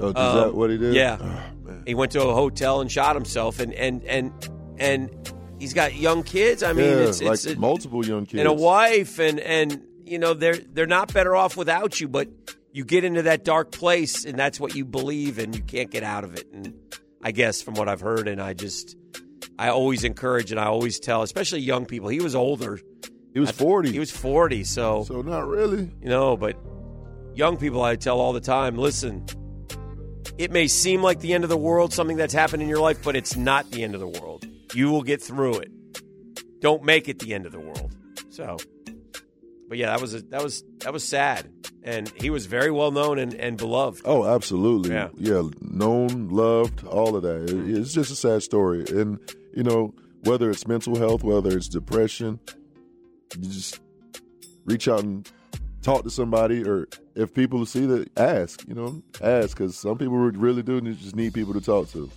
i will uh, make the turn for home when we come back you want to do that well done e that's what's trending and uh, we got more coming up right after this Now, the two minute drill brought to you by Tire Outlet. Keeping 1010XL rolling with wholesale prices and premium service. Tire Outlet, Jacksonville's largest locally owned automotive repair shop. Hello tony Good morning. I see lots of food around here. Usually we have it in the morning, but I'm seeing it here. It must be breakfast buying day. Yeah, Who ponied up today? Dempsey. Debs with an L. Oh dear. Dempsey, yeah. That doesn't L happen. this week. It would say it, it would. E, does a that little, make the food taste sweeter? Sugar? It was a little wild on Monday Night Football Uh-huh. because it was coming down to to Dempsey and ET. Oh no. But ET was in pretty good shape going into Monday night because he had a couple of guys going. One of the guys he had going happened to be Kyler Murray. Oh no. Right? So Kyler goes down on the third snap of the game, and it's like, here we go. He's Now like, I don't care if your ACL's torn. Right. Get your ass back in the game. And then it became a James later. Conner versus Rhamondre Stevenson game, and James Conner annihilated Stevenson in the game. So ET came out on top. Got a little dicey. Yeah. But whenever you take down a big dog, it's so much sweeter. Uh-huh. What else is cooking today? Uh, will be Mike DiRocco will be joining us for Oh, the yeah. show Oh, uh, yeah. here this morning, as he does each Thursday during the season. And our question of the day today asking through 13 games, the Jaguars are, and we put up a poll with the options being they are where I thought they'd be, they are ahead of schedule or they are worse than I expected here for the 2022 season. So Okay. we'll see how people are feeling. It would have been a drastically different poll result, I think, last week if we had asked this Isn't question at this time. Yeah, good point. But a win, especially on the road against the Titans, and everyone's feeling a whole lot better about things. All right, will be interesting. Couple hours. Uh, have a great show. Thank Mike, you. Tony, Mike DiRocco, E. Uh, Jags today coming up momentarily. E, well done today. Thanks for the help. Yeah. Don't worry, Googans. Jeff is back tomorrow. So all's well that ends well. Just don't bring it up to him, please. It's touchy.